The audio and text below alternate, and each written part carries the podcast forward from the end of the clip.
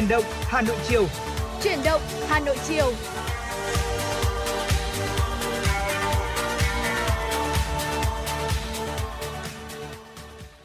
Xin kính chào quý vị và tất cả các bạn. Lời đầu tiên cho phép chuyển động Hà Nội buổi chiều cùng với Tuấn Hiệp và Bảo Trâm được gửi lời chào lời cảm ơn quý vị đã dành thời gian quan tâm lắng nghe chương trình của chúng tôi. Đang được phát sóng trực tiếp trên tần số FM 96 MHz của Đài Phát thanh và Truyền Hà Nội. Và quý vị thân mến, chương trình của chúng tôi cũng đang được phát trực tuyến trên website hanoitv.vn. Quý vị thân mến, mở đầu ờ, trong chương trình chuyển động Hà Nội trường ngày hôm nay thì chúng tôi sẽ cập nhật đến quý vị những tin tức do phóng viên Thu Vân của chúng tôi thực hiện. Thưa quý vị, thì ngày hôm nay Công an thành phố Hà Nội cho biết đã chỉ đạo công an các quận, huyện, thị xã tiếp tục thực hiện việc cấp căn cước công dân gắn chip điện tử với việc tiêm vaccine phòng COVID-19 tại các điểm trường. Địa phương nào triển khai việc tiêm chủng cho học sinh, công an địa bàn đó sẽ giao đội cảnh sát quản lý hành chính về trật tự xã hội và công an các phường triển khai các tổ máy lưu động kết hợp việc cấp căn cước công dân gắn chip điện tử tại chỗ – Ghi nhận trong buổi sáng ngày hôm nay, Công an các quận Hoàn Kiếm, Ba Đình, Hoàng Mai đã tổ chức cấp căn cước công dân lưu động tại các điểm trường Trung học phổ thông Việt Đức, Phan Đình Phùng và tại các phường Mai Động, Vĩnh Hưng, quận Hoàng Mai. Công an thành phố Hà Nội cho biết để thuận tiện rút ngắn thời gian đi lại cho người dân và thực hiện kế hoạch của Công an thành phố Hà Nội về việc cấp căn cước công dân gắn chip điện tử, từ ngày 21 tháng 11, Công an các quận huyện thị xã đã triển khai phương án làm thủ tục cấp căn cước công dân ngay tại các điểm tiêm vaccine phòng COVID-19. Theo Công an thành phố Hà Nội, qua những ngày đầu triển khai, việc cấp căn cước công dân gắn chip tại các điểm tiêm vaccine đã mang lại hiệu quả tích cực. Số lượng cấp căn cước công dân được đảm bảo đúng yêu cầu đề ra, vừa giúp người dân tiết kiệm thời gian, vừa góp phần giả soát, làm sạch cơ sở dữ liệu thông tin quốc gia về dân cư. Thưa quý vị, Tổng công ty Bưu điện Việt Nam Vietnam Post và Trung tâm Nghiên cứu ứng dụng dữ liệu dân cư và căn cước công dân thuộc Cục Cảnh sát Quản lý Hành chính về Trật tự xã hội Bộ Công an đã ký thỏa thuận hợp tác triển khai chính phủ số, xã hội số, kinh tế số và công dân số. Tại lễ ký, Trung tướng Tô Văn Huệ, Cục trưởng Cục Cảnh sát Quản lý Hành chính về Trật tự xã hội đánh giá cao vai trò năng lực kinh nghiệm của Bưu điện Việt Nam trong triển khai các dịch vụ, đặc biệt là hành chính công. Bưu điện Việt Nam là đơn vị trực tiếp tham gia triển khai một gói thầu quan trọng trong dự án cơ sở dữ liệu quốc gia về dân cư với việc nhập liệu thành công trên 98 triệu tờ khai của công dân lên hệ thống, thực hiện chuyển phát an toàn trên 50 triệu thẻ căn cước công dân gắn chip. Trung tâm nghiên cứu ứng dụng dữ liệu dân cư và căn cước công dân có nhiệm vụ nghiên cứu các sản phẩm, thiết bị và dịch vụ công nghệ ứng dụng dữ liệu dân cư, căn cước công dân phục vụ cho người dân và xã hội. Với nền tảng là dữ liệu dân cư, căn cước công dân, mục tiêu mà trung tâm hướng tới là các sản phẩm và dịch vụ chất lượng giúp thúc đẩy chính phủ điện tử, chính phủ số, nền kinh tế số, xã hội số tại Việt Nam. Thưa quý vị, ngày hôm nay, Ủy ban Mặt trận Tổ quốc Việt Nam thành phố Hà Nội tổ chức chương trình tiếp nhận ủng hộ và chuyển giao kinh phí hỗ trợ mua trang thiết bị y tế cho tuyến y tế cơ sở và thiết bị học trực tuyến cho học sinh có hoàn cảnh khó khăn trên địa bàn thành phố. Ủy viên Ban Thường vụ Thành ủy, Chủ tịch Ủy ban Mặt trận Tổ quốc Việt Nam thành phố Hà Nội Nguyễn Lan Hương, Phó Chủ tịch Ủy ban nhân dân thành phố Hà Nội Trử Xuân Dũng chủ trì chương trình. Tại chương trình, Ủy ban Mặt trận Tổ quốc Việt Nam thành phố đã tiếp nhận ủng hộ của ba đơn vị doanh nghiệp. Tập đoàn Vingroup ủng hộ 2 triệu test real-time PCR phòng chống dịch COVID-19. Công ty trách nhiệm hữu hạn Grab ủng hộ 100 máy tính bảng trị giá 360 triệu đồng cho chương trình sóng và máy tính cho em. Bộ Tư lệnh Thủ đô Hà Nội ủng hộ quỹ vì người nghèo 50 triệu đồng. Ủy ban Mặt trận Tổ quốc Việt Nam thành phố đã chuyển giao 2 triệu test real-time PCR cho cơ sở y tế Hà Nội, chuyển giao 20,18 tỷ đồng cho Quỹ phòng chống dịch COVID-19 cho các quận huyện thị xã để hỗ trợ 579 trạm y tế, xã phường thị trấn mua 1.009 tủ lạnh bảo quản vaccine. Nhân dịp này, Ủy ban Mặt trận Tổ quốc Việt Nam thành phố tiếp tục kêu gọi các cơ quan đơn vị, tổ chức doanh nghiệp bằng tình cảm sâu sắc và trách nhiệm tiếp tục quan tâm ủng hộ công tác phòng chống dịch COVID-19 cùng chương trình sóng và máy tính cho em để có thêm nguồn lực phục vụ công tác phòng chống dịch của thành phố kịp thời hỗ trợ các em học sinh có hoàn cảnh khó khăn được trang bị thiết bị học trực tuyến và học tập lâu dài. Thưa quý vị và các bạn, Bộ Y tế tiếp tục đề nghị các địa phương đẩy nhanh tiến độ tiêm chủng, thống kê các trường hợp đã tiêm đủ 2 mũi vaccine để xây dựng kế hoạch tiêm mũi 3 vaccine COVID-19. Các địa phương cần ra soát thống kê các trường hợp đã tiêm đủ hai liều vaccine ngừa COVID-19 để xây dựng kế hoạch tiêm mũi 3 vaccine COVID-19 đối với các trường hợp đã có đủ thời gian, trong đó ưu tiên người trên 50 tuổi. Đây là đề nghị của Bộ Y tế để đẩy nhanh tiến độ phòng chống dịch bệnh. Theo thống kê, cả nước đã tiêm được hơn 111 triệu liều vaccine, trong đó có gần 43,6 triệu người đã tiêm đủ liều có 58 tỉnh thành phố có tỷ lệ cao nhất bao phủ vaccine ít nhất là một liều cho trên 70% dân số từ 18 tuổi trở lên, trong đó 22 tỉnh đạt tỷ lệ trên 95%, trong đó có thủ đô Hà Nội. Còn 5 tỉnh thành phố có tỷ lệ bao phủ ít nhất một liều vaccine dưới 70% dân số từ 18 tuổi trở lên là Thanh Hóa 53,6%, Sơn La 58,3%, Nghệ An 61,1%, Nam Định 64,4% và Quảng Ninh là 68,6%. Bộ Y tế đã phân bổ vaccine cho các địa phương này để tăng nhanh diện bao phủ tiêm chủng. Hiện đã có 32 trên 63 tỉnh thành phố có tỷ lệ bao phủ đủ hai liều vaccine cho dân số từ 18 tuổi trở lên đạt trên 50%, trong đó có 4 tỉnh có tỷ lệ bao phủ trên 90% là Quảng Ninh, Khánh Hòa, Đồng Nai và Long An. Thưa quý vị, vừa rồi là những tin tức mà phóng viên của chúng tôi vừa cập nhật. Còn bây giờ xin mời quý vị chúng ta hãy cùng thư giãn với một giai điệu âm nhạc. Ca khúc Mùa xa nhau qua giọng hát của Emily.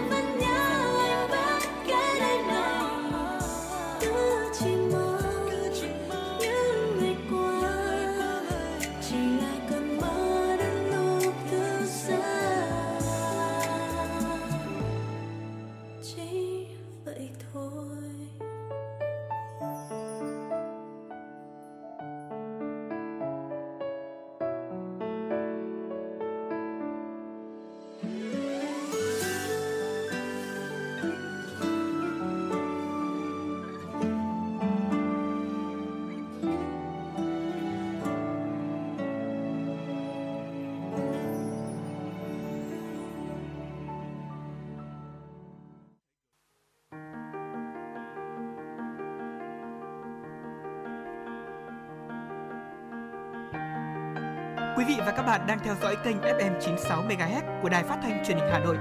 Hãy giữ sóng và tương tác với chúng tôi theo số điện thoại 024 3773 6688. FM 96 đồng hành trên mọi nẻo đường.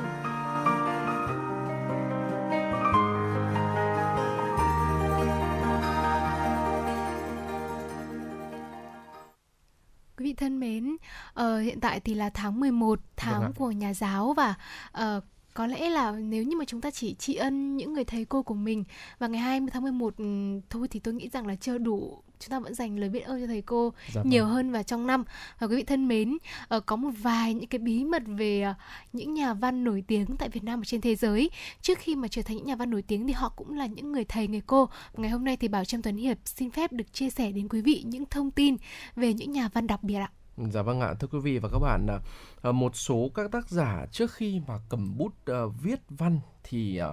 như Bảo Trâm vừa chia sẻ thì họ đã từng là những người mà đứng trên bục giảng, đó chính là những người thầy người cô. À, một số người thì vừa dạy học vừa sáng tác, à, dù là nhà văn hay là nhà giáo thì họ đều dùng những ngôn ngữ để có thể truyền tải các kiến thức và sau đó thì viết nên câu chuyện hướng tới tinh thần nhân văn. Ở trong số những nhà văn hiện thực xuất sắc của ờ, nước Việt Nam chúng ta thì cả Nam Cao và Nguyễn Công Hoan đều từng làm thầy giáo. À, nhà văn Nam Cao sinh năm 1917 ờ, năm 1951 từng dạy học ở trường tư thục Công Thành của Hà Nội. Năm 1941 thì ông dạy học ở trường tư thục Kỳ Giang của tỉnh Thái Bình. Và trong các tác phẩm của mình thì nhà văn Nam Cao không chỉ xây dựng hình ảnh của một người nông dân nghèo mà còn khắc họa hình ảnh tri thức. Tiêu biểu là hình tượng ông giáo trong truyện ngắn Lão Hạc mà có lẽ là có rất là nhiều bạn bây giờ đã từng học qua cái tác phẩm này. Ở nhà là một nhà văn hiện thực lớn và là một nhà báo kháng chiến, một trong những nhà văn tiêu biểu nhất của thế kỷ 20. Nhà văn Nam Cao đã có nhiều đóng góp quan trọng đối với việc hoàn thiện phong cách truyện ngắn và tiểu thuyết Việt Nam trong giai đoạn 1930 đến 1945. Tới nay thì nhiều tác phẩm của ông được các lớp học sinh phân tích và nghiên cứu như là Lão Hạc như chúng tôi vừa chia sẻ, tác phẩm Đời Thừa, Chí Phèo hay là Một Bữa No. Tác giả Nguyễn Công Hoan sinh năm 1903, mất năm 1977, xuất thân từ gia đình nho học. Năm 1926, ông ờ, tốt nghiệp cao đẳng sư phạm, làm nghề dạy học ở nhiều nơi như là Hải Dương, Lào Cai hay là Nam Định. Ở sau cách mạng tháng 8 thì ông là giám đốc trường văn hóa Lý Thường Kiệt. Năm 1951 thì ông làm việc ở trại tu thư của ngành giáo dục và tham gia biên soạn sách giáo khoa. Dấu ấn nghề giáo được thể hiện trong một số tác phẩm của tác giả Nguyễn Công Hoan như là truyện ngắn Thầy Cáu, tiểu thuyết Cô Minh. Và ngoài dạy học quản lý giáo dục thì ông cũng viết bài cho báo Giáo dục Nhân dân là cơ quan ngôn luận đầu tiên của Bộ Quốc gia Giáo dục thời trước. Và ở lĩnh vực văn chương thì Nguyễn Công Hoan nổi tiếng với chuyện Đồng Hào có ma được dạy trong trường phổ thông. À, chuyện dài Tắt lửa lòng được chuyển thể thành vở cải lương rất là nổi tiếng. À, tiểu thuyết Lá ngọc cành vàng, Bước đường cùng và rất là nhiều các truyện ngắn khác. Vâng, và một uh, cây bút đạt đỉnh cao truyện ngắn nhưng cũng đã từng có cái trải nghiệm dạy học là nhà văn Nguyễn Huy Thiệp, sinh năm 1950, mất năm 2021. Ông tốt nghiệp khoa sử Đại học Sư phạm Hà Nội, sau đó lên dạy học ở Tây Bắc trong 10 năm, từ năm 1970 đến năm 1980 tại các trường như là Bổ Túc Công Nông, Phổ thông Mai Sơn. Từ năm 1980 thì ông chuyển về công tác tại Bộ Giáo dục. Những năm tháng tuổi 20 dạy học ở Tây Bắc đã để lại dấu ấn sâu sắc trong văn chương của Nguyễn Huy Thiệp, đặc biệt là trong tập Những ngọn gió hua tát. Vâng ạ, thưa quý vị, một cây bút nổi bật trên à, văn đàn của Việt Nam đổi mới đó chính là Ma Văn Kháng. Ông từng ờ, học tại trường Thiếu sinh quân Việt Nam, trường trung cấp sư phạm tại Nam Ninh Trung Quốc rồi trở thành giáo viên dạy văn học và hiệu trưởng của một số trường trung học ở Lào Cai. À, Ma Văn Kháng là tác giả của 20 tiểu thuyết và nhiều tập truyện ngắn, nổi bật nhất là Mùa lá rụng trong vườn. Tác phẩm của ông được nhận xét là mang tính hướng thượng, nhân văn và để lại bài học là rất gần với đặc trưng của công việc dạy học. Và tiếp theo đó là một ờ, cái tên rất nổi bật vâng thưa quý vị đó chính là Nguyễn Nhật Ánh và ừ, Nguyễn Nhật Ánh thì nổi tiếng với các tác phẩm uh, được bán rất chạy, được viết cho thiếu nhi và tuổi mới lớn. uh, trước khi mà viết văn làm báo thì Nguyễn Nhật Ánh tốt nghiệp sư phạm và dạy 2 năm ở trường Bình Tây uh, của quận 6 thành phố Hồ Chí Minh trong khoảng những năm 84 tới 86. uh, ông từng nói hai năm đi dạy có quá nhiều điều để nhớ. uh, một trong những tác phẩm tái hiện sinh động và đầy đủ những cái ngày tháng tháng dạy học đó là chuyện dài bàn có 5 chỗ ngồi. À, sau này thì Nguyễn Nhật Ánh có viết nhiều tác phẩm với bối cảnh uh, học đường uh, và được rất là nhiều thanh thiếu niên yêu thích. Và trên thế giới thì còn có nhiều uh, những nhà văn và từng làm nghề dạy học nữa. Uh, bảo trâm có thể uh, chia sẻ tới quý vị thính giả không ạ? Ờ, đầu tiên mà ờ, nhân vật đầu tiên, nhà văn đầu tiên chúng tôi muốn chia sẻ là vua kinh dị Stephen King. Stephen King đã buộc phải làm giáo viên vì cần tiền để xuất bản các cuốn tiểu thuyết của mình. Vì vậy mà ông làm bất cứ nơi nào có thể, kể cả là học viện Hampton, bang Maine của Mỹ. Ở đấy thì ông dạy tiếng Anh và khi nhớ lại thì ờ, khi nhớ lại ờ, nhà văn Kinh thì một số sinh viên nói rằng là ông quan tâm tới từng sinh viên, đọc bài kiểm tra bài thi hết sức cẩn thận và chấm điểm rất công bằng. Sự nghiệp giáo dục của King kết thúc khi một nhà xuất bản quyết định sẽ in cuốn tiểu thuyết Career của ông đã nằm chờ 3 năm trong ngăn kéo. Nhận được thông tin thì ngay lập tức King đã chia sẻ niềm vui của mình với sinh viên. Một sinh viên sau này nhớ lại thì có chia sẻ rằng là thầy giáo của họ bước vào lớp với một bông hoa bồ công anh cài trên túi áo vest và nói rằng một trong những cuốn tiểu thuyết của ông sẽ được xuất bản và sau đó sẽ được dựng thành phim. Sau này thì trong tiểu thuyết 11 trên 22 trên 63 của Kinh thì nhân vật chính là một thầy giáo giỏi nghề. Về kể những mẹo dạy học ông thường sử dụng trong lúc làm việc thì nhân vật này có chia sẻ là bí quyết thành công ở chỗ đầu tiên thu hút sự chú ý của học sinh. Còn sau đó là sẽ giải thích cho các em rằng quy tắc thực hiện khá đơn giản. Vâng ạ, không biết các quý vị thính giả mà đang đón nghe chuyển động Hà Nội của chúng tôi uh, có biết tới uh, tiểu thuyết Harry Potter không ạ? Và thưa quý vị, tác giả của tiểu thuyết này là Joan Rowling thì trước khi trở thành nhà văn nổi tiếng thì đã dạy tiếng Anh tại một trường phổ thông ở Bồ Đào Nha. Tại đây thì bà lấy chồng là nhà báo Bồ Đào Nha Horst Anates và sinh ra con gái Jessica. À, cuộc hôn nhân không thành công và Rowling cùng với con gái trở về nước Anh. À, vì quá túng thiếu nên là người mẹ đơn thân lại là trở về với công việc gõ đầu trẻ. À, bà tốt nghiệp một khóa đào tạo giáo viên và lại bắt đầu ờ, đi dạy học sinh và quả thật là lần này bà không còn chỉ dạy tiếng Anh nữa mà còn dạy cả tiếng Pháp. Uh, Rowling viết cuốn tiểu thuyết đầu tay của mình đó chính là Harry Potter và hòn đá phù thủy khi mà là một uh, cô giáo khiêm tốn. Uh, ba năm liền bà gõ cửa các nhà xuất bản nhưng tất cả đều từ chối in các tác phẩm của một cô giáo vô danh. Và chỉ đến năm 1998, nhà xuất bản Bloomberry thì ờ, mới nhận bản thảo của bà và vừa ra đời thôi thì cuốn tiểu thuyết ngay lập tức được công nhận là cuốn sách hay nhất dành ờ, cho trẻ em. À, từ đó đến nay thì các cuốn tiểu thuyết của bà liên tục gặt hái các thành công và được dựng thành ờ, các bộ phim và mang lại cho người cô giáo này không chỉ cái sự nổi tiếng mà hơn thế nữa là còn cả sự giàu có. À, Rowling bỏ nghề dạy học và cố gắng quyết tâm hoàn thành tập trung vào công việc sáng tác của mình. Một tác giả nữa cũng khá nổi tiếng với những tác phẩm có thể nói là bán chạy nhất mọi thời đại, ờ, vật mã Da Vinci, Thiên thần ác quỷ, Hỏa ngục, ờ, tác giả Dan Brown. Ờ, ban đầu thì tác giả định nối gót mẹ mình làm nghề chơi đàn, đại phong cầm trong nhà thờ. Sau khi tốt nghiệp trường cao đẳng Amster, một đại học ở đại học Sevilla, thậm chí ông đã phải phát hành một số đĩa nhạc của mình, nhưng sau đó thì ông đã bỏ nghề vì nó không mang lại thu nhập.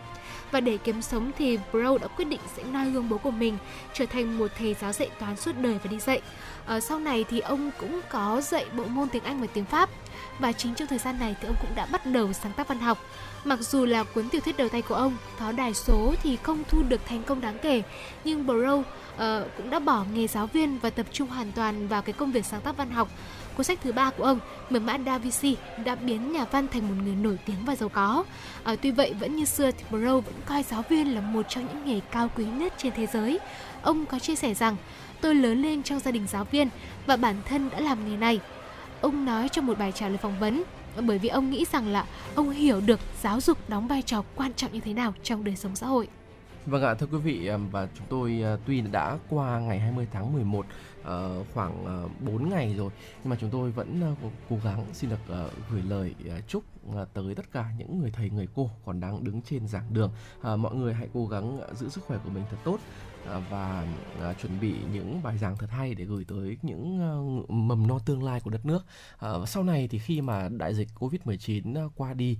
mọi thứ được quay trở lại khi mà các em nhỏ được quay trở lại với trường học thì chúng tôi cũng rất là mong rằng là các thầy cô giáo sẽ có nơi để có thể là thể hiện mình là nơi để có thể uh, gọi là uh, truyền hết những cái uh, những cái tâm tư tình cảm và hơn thế nữa là những cái tri thức thật là tuyệt vời dành cho các con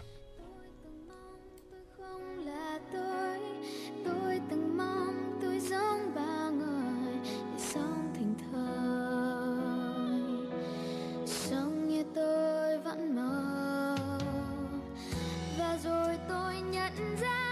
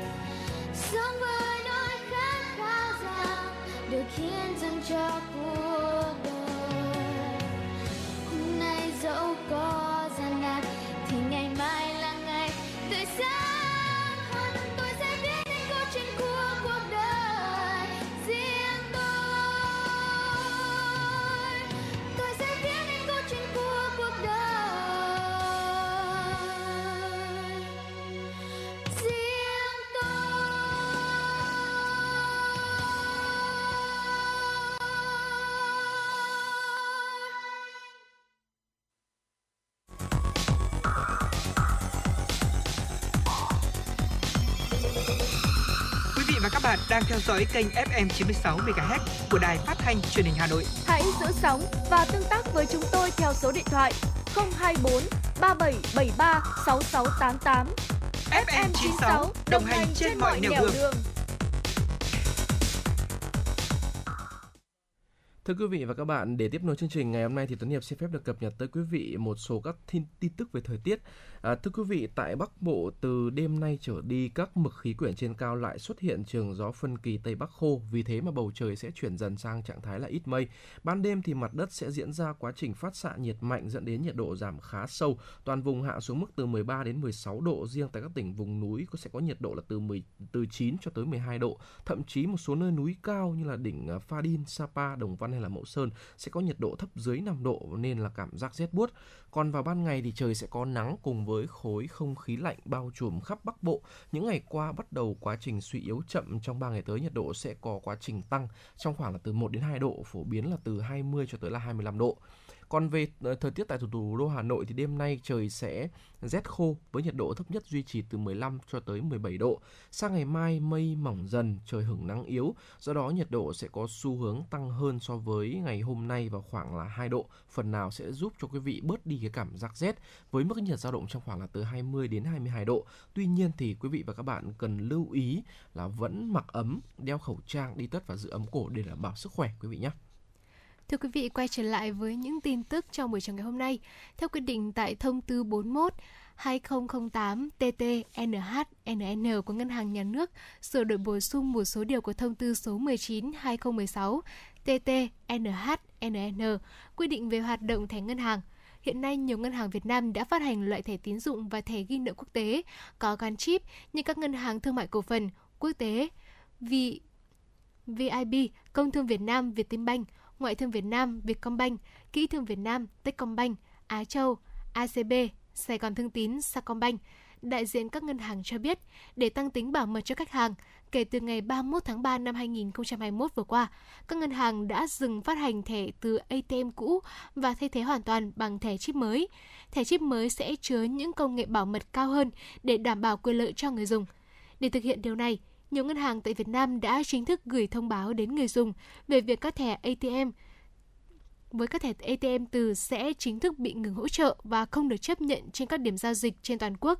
Câu hỏi được nhiều người đặt ra là liệu sử dụng thẻ chip có thay đổi gì so với thẻ từ? Đại diện các ngân hàng đều khẳng định cách sử dụng thẻ chip không có quá nhiều khác biệt so với thẻ từ và người dùng vẫn có thể sử dụng thẻ chip để thực hiện các giao dịch thanh toán tại cửa hàng siêu thị hay là rút tiền nhanh chóng tại các điểm rút tiền tự động của các cây ATM. Thưa quý vị, đến khoảng 11 giờ 15 hôm nay 24 tháng 11, giá vàng miếng JSC đã bật tăng trở lại vượt mốc là 60 triệu đồng một lượng. Tại công ty vàng bạc đá quý Sài Gòn, giá vàng SJC qua niêm yết của doanh nghiệp tăng 250.000 đồng một lượng ở cả chiều mua vào và bán ra so với mở cửa phiên giao dịch sáng nay. Hiện giá vàng SJC tại thị trường Hà Nội đang đứng ở mức là 50,4 đến 60,2 triệu đồng một lượng mua vào và bán ra. Cùng thời điểm tại công ty cổ phần vàng bạc đá quý Phú Quý, giá vàng SJC cũng được doanh nghiệp điều chỉnh tăng mỗi chiều 320.000 đồng một lượng và 800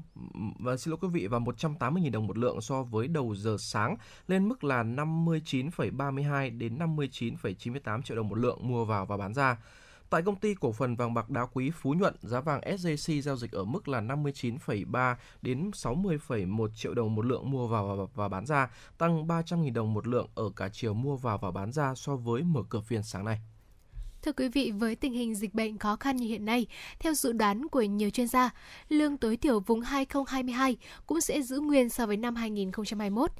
trong năm 2020, năm 2021 do ảnh hưởng của Covid-19 nên lương tối thiểu của vùng 2021 đã không tăng và được thực hiện theo mức lương được công bố tại Nghị định 90-2019 NDCP. Như vậy là nếu không tăng lương tối thiểu vùng năm 2020 thì đây là năm thứ ba liên tiếp tiền lương của người lao động được giữ nguyên.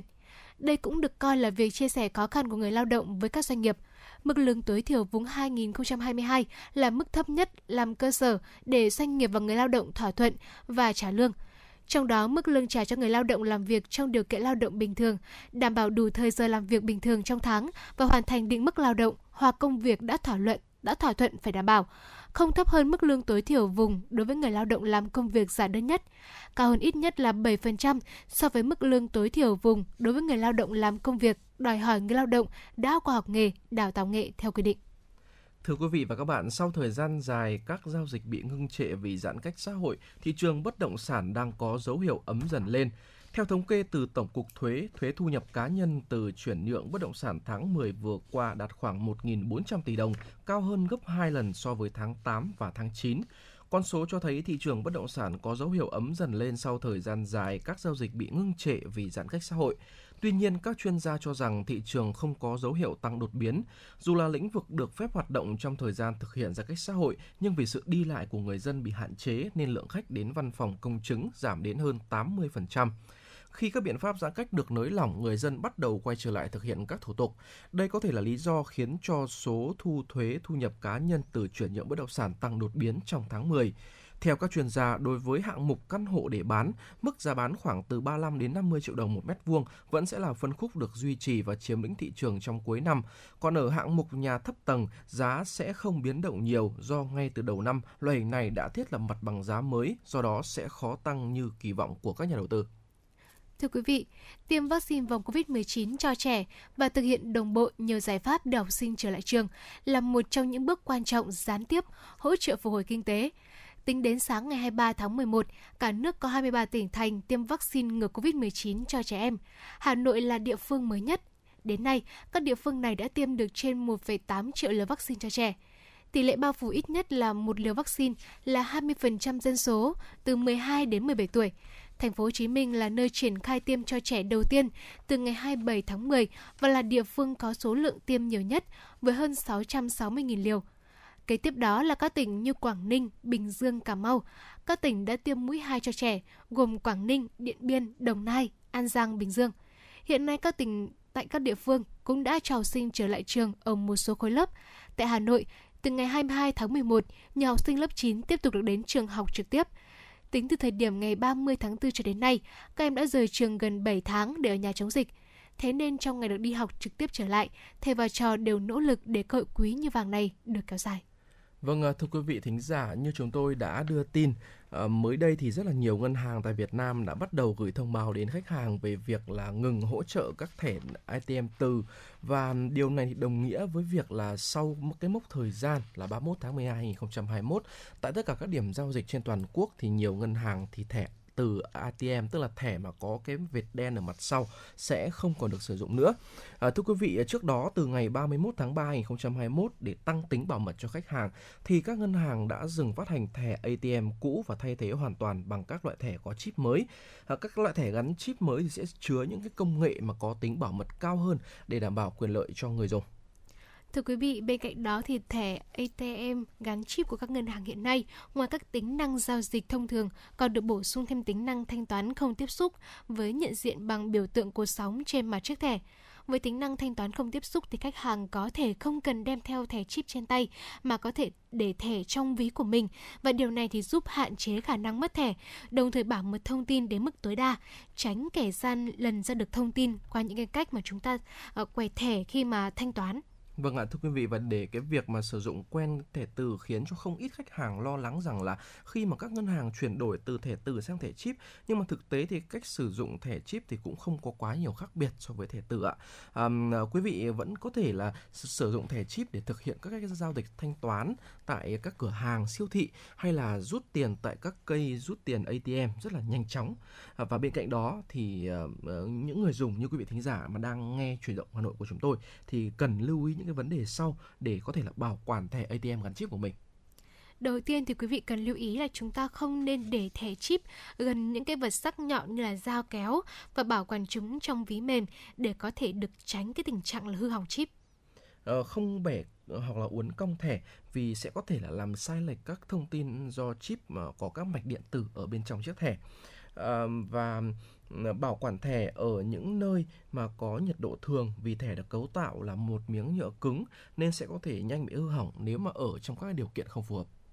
Ngoài ra để tránh mất phí quá cao khi mà chúng ta thực hiện những cái giao dịch với thẻ chip thì quý vị thính giả chúng ta cũng nên lưu ý những điều sau đây. Đầu tiên là nên rút tiền tại ATM trong hệ thống để có thể được giảm chi phí, chuyển khoản trong nội bộ hệ thống qua máy ATM và một điều nữa có lẽ là với những cái tín đồ mua hàng online như Bảo Trâm đó chính là thẻ gắn chip thì có thể mua hàng online được dùng trên toàn cầu và thưa quý vị còn một uh, cái uh, cái cái lưu ý nữa mà chúng tôi xin uh, được uh, chia sẻ thêm tới quý vị đó chính là uh, phí duy trì thẻ hàng năm thì có thể là uh, cao hơn uh, thẻ từ uh, tùy vào từng uh, mỗi ngân hàng. Cái này thì nếu mà quý vị mà sử dụng uh, ở ngân hàng nào thì mình sẽ có thể là theo cái mức phí tại ngân hàng đó quý vị nhé. Và hiện nay thì như chúng tôi đã đưa tin thì đã có rất nhiều các ngân hàng tại Việt Nam phát hành loại thẻ tín dụng cũng như là thẻ ghi nợ quốc tế là Visa Debit um, có gắn chip ví dụ như là ngân hàng quốc tế ngân hàng công thương à, ngân hàng ngoại thương ngân hàng kỹ thương rồi thì ngân hàng Á Châu ngân hàng Sacombank và Nam Á banh nữa vậy thì à, à, quý vị là những người tiêu dùng thì có thể là liên hệ trực tiếp với ngân hàng mà mình đang sử dụng các dịch vụ để có thể là tới đó và đổi thẻ trước ngày 31 tháng 12 2021 quý vị nhé. Còn bây giờ sẽ là một ca khúc uh, giúp quý vị chúng ta có những giây phút được thư giãn trong buổi chiều ngày hôm nay. Ca khúc Anh sẽ về sớm thôi có phần thể hiện của ca sĩ Isaac đôi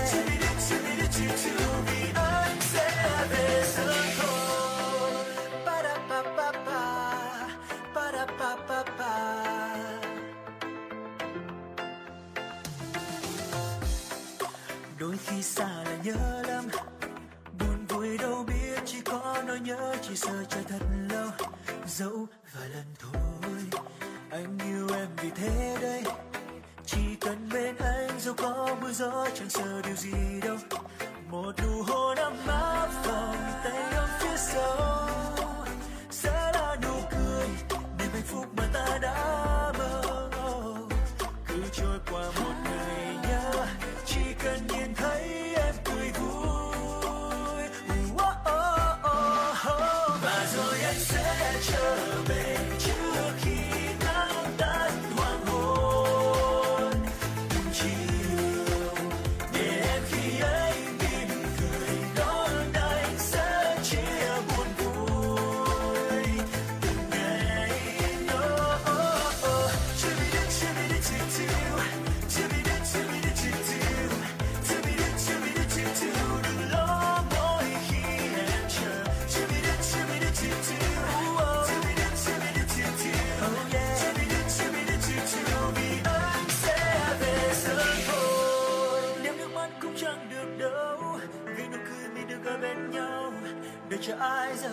Làm sao giờ khi thêm một dòng tin nhắn đến. Không phải chờ lâu nữa đâu, chỉ một thoáng phút chốc nhìn màu anh sẽ quay về đây và ôm đôi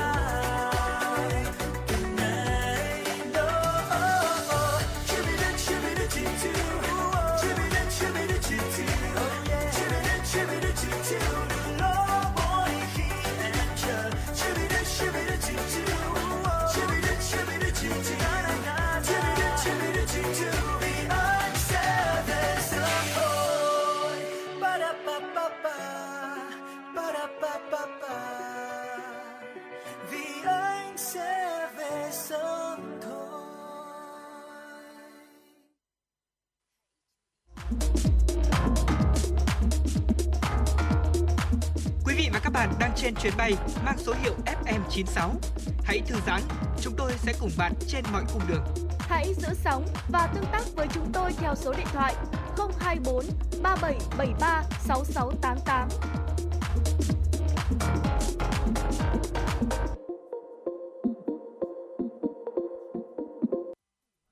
Thân mến, chuyển sang phần tin quốc tế. Từ châu Âu, châu Mỹ, châu Phi đến châu Á, học sinh phấn khởi trở lại trường sau thời gian dài vào học trực tuyến vì dịch COVID-19. Không gì có thể thay thế được việc dạy và học trực tiếp. Đây là khẳng định được đưa ra trong báo cáo giáo dục tháng 10 của Quỹ Nhi đồng Liên Hợp Quốc UNICEF. Theo báo cáo này thì sự tương tác trực tiếp giữa thầy và trò, giữa các học sinh với nhau cần được coi là trọng tâm của bất cứ chương trình giáo dục nào. Chỉ tính riêng tại châu Á, việc học tập của hơn 800 triệu trẻ em đã bị gián đoạn nghiêm trọng vì dịch COVID-19. Chính vì vậy, việc mở học Việc trường học mở cửa trở lại lúc này có ý nghĩa vô cùng to lớn với trẻ em. Tuy nhiên, đi kèm với việc mở lại trường học là nguy cơ dịch bệnh vẫn rất phức tạp. Đây chắc hẳn là mối quan tâm hàng đầu của các bậc cha mẹ hiện nay. Để mở cửa trường học an toàn, UNICEF đã đề xuất 7 nhóm giải pháp bao gồm tuân thủ quy định đeo khẩu trang, đảm bảo rửa tay sát khuẩn thường xuyên, giữ vệ sinh sạch sẽ bề mặt và các đồ vật dùng chung, đảm bảo lớp học thông gió đầy đủ, thu hẹp quy mô lớp học, hạn chế tiếp xúc giữa các nhóm học sinh, thiết lập cơ chế thông tin liên tục giữa phụ huynh học sinh và giáo viên, khuyến khích tiêm vaccine COVID-19 cho học sinh. Dựa trên các khuyến nghị, mỗi quốc gia đều có ít nhiều sự điều chỉnh để đảm bảo các học sinh được đến trường an toàn. Thưa quý vị, Tổ chức Y tế Thế giới WHO cảnh báo EU có thể vượt mốc 2 triệu ca tử vong do COVID-19 vào tháng 3 2022 nếu không có thêm các biện pháp mạnh để chống lại virus SARS-CoV-2. Châu Âu hiện đang trong làn sóng dịch COVID-19 lần thứ tư. Nhiều quốc gia ở châu lục này đã bắt bắt buộc phải tái áp đặt các biện pháp cấm và hạn chế nhằm ngăn chặn tỷ lệ nhiễm bệnh và tử vong tăng cao. Tuần trước, số ca tử vong do COVID-19 được báo cáo trong khu vực này đã tăng lên gần 4.200 ca mỗi ngày, tăng gấp 2 lần so với 2.100 người thiệt mạng một ngày vào cuối tháng 9. Trong khi đó, số ca tử vong tổng cộng tại 53 quốc gia của châu Âu đạt mốc là 1,5 triệu người và virus hiện là nguyên nhân gây tử vong hàng đầu. Đây là kết quả theo mô hình của Viện Đo lường và Đánh giá Sức khỏe. Tiến sĩ Han Henry Kluth, giám đốc WHO khu vực châu Âu cho biết, tất cả chúng ta đều có cơ hội và trách nhiệm để giúp ngăn chặn thảm kịch và thiệt hại không đáng có về nhân mạng, đồng thời hạn chế sự gián đoạn hơn nữa đối với xã hội và kinh tế trong mùa đông này. Theo Tổ chức Y tế Thế giới, các tính toán hiện tại cho thấy áp lực lên tới mức căng thẳng và tột độ về giường bệnh điều trị bệnh nhân COVID-19 ở 25 quốc gia và uh, căng thẳng cao độ đạt cực đại tại các đơn vị chăm sóc đặc biệt ở 49 trong tổng số 53 quốc gia châu Âu từ nay cho đến ngày 1 tháng 3 2022. Số ca tử vong do COVID-19 tại châu Âu được dự báo sẽ lên tới hơn 2,2 triệu người vào mùa xuân năm 2022 dựa trên các xu hướng hiện tại. Thưa quý vị, một vụ nổ đã xảy ra tại nhà máy sản xuất vũ khí, làm rung chuyển vùng ngoại ô phía nam của Belgrade, Serbia, khiến ít nhất hai người thiệt mạng và 16 người khác bị thương. Theo giới chức Serbia, vụ nổ gây chết người này đã xảy ra tại một nhà máy sản xuất một số loại vũ khí, bao gồm cả máy bay phản lực và động cơ tên lửa. Dịch vụ cứu hỏa địa phương nhận được cuộc gọi thông báo về vụ nổ đầu tiên trong một nhà máy sản xuất vũ khí tên lửa cách Belgrade 13 km, tức là 8 dặm, về phía nam vào khoảng 14 giờ ngày 23 tháng 11. Theo thông báo của cảnh sát sở tại, nhà kho nơi các vụ nổ xảy ra đã lưu trữ 500 quả tên lửa, với mỗi quả chứa khoảng 30 kg thuốc nổ. Giám đốc cơ quan cứu hỏa Milos Maros Torovic cho biết, các đội cứu hộ đang tìm kiếm trong khu vực xảy ra vụ nổ để xem có thêm người nào bị thương hay không. Theo cảnh sát Serbia, lực lượng cứu hộ đang sử dụng máy bay không người lái để tìm kiếm thêm các nạn nhân. Vụ nổ đã để lại miệng hố ăn sâu vào lòng đất. Khoảng 40 người đã có mặt ở trong nhà kho vào thời điểm vụ nổ xảy ra, đài truyền hình nhà nước Serbia đưa tin. Một thông tin quốc tế đáng chú ý khác Thưa quý vị, theo giới chức y tế Hà Lan, sáng hôm qua một bệnh nhân COVID-19 ở thành phố Rotterdam của nước này đã được chuyển bằng xe cứu thương tới một bệnh viện ở thành phố Bochum của Đức, cách đó khoảng 240 km về phía đông. Một bệnh nhân khác sẽ được chuyển sang Đức điều trị vào chiều cùng ngày. Trong những tuần gần đây, số bệnh nhân mắc COVID-19 điều trị tại các bệnh viện ở Hà Lan đã tăng lên mức cao nhất kể từ tháng 5 và dự báo sẽ tiếp tục gia tăng do số ca mắc đang tăng lên mức cao nhất từ đầu dịch. Theo cơ quan y tế Hà Lan, gần 1 phần 3 trong số các phòng mổ của nước này đã phải đóng cửa để hạn chế sử dụng giường ICU. Khoảng 1 phần 5 trong số tổng các bệnh viện ở Hà Lan không thể đáp ứng hạn chót thực hiện các cuộc phẫu thuật nghiêm trọng. Trong khi đó, các loại hình chăm sóc sức khỏe khác cũng bị cắt giảm ở 49 trong tổng số 73 bệnh viện của nước này chính phủ Hà Lan đã đưa lên kế hoạch áp đặt thêm các biện pháp hạn chế để ngăn chặn sự lây lan của virus SARS-CoV-2. Tuy nhiên, điều này dẫn đến cuộc bạo loạn kéo dài 3 đêm bắt đầu từ ngày 17 tháng 11 với hơn 170 người bị bắt giữ ở các thành phố trên khắp đất nước. Các biện pháp này bao gồm việc hạn chế việc tiếp cận các địa điểm công cộng đối với những người đã được tiêm chủng hoặc từng được chữa khỏi COVID-19 trong thời gian gần đây. Thưa quý vị, Thủ tướng Israel vừa đưa ra cảnh báo nước này đang bên bờ vực của một làn sóng lây nhiễm COVID-19 ở trẻ em. Các số liệu hiện nay cho thấy có quá nửa số ca nhiễm mới trong những ngày qua tại Israel là ở độ tuổi dưới 18 tuổi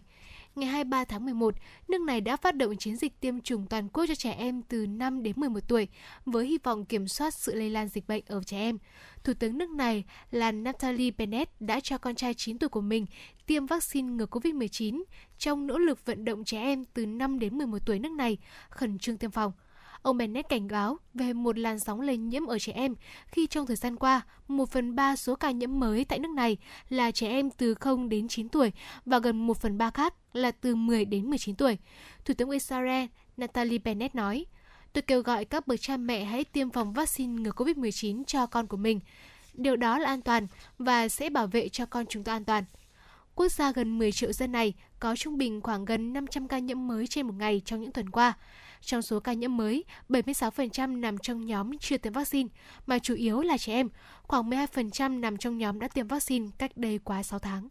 Vừa rồi quý vị vừa nghe những tin tức quốc tế mà phóng viên Thu Vân của chương trình vừa thực hiện. Còn bây giờ xin mời quý vị sẽ cùng thư giãn với âm nhạc, một nhạc phẩm được thể hiện bởi Thảo Phương với tựa đề Chuyện tình.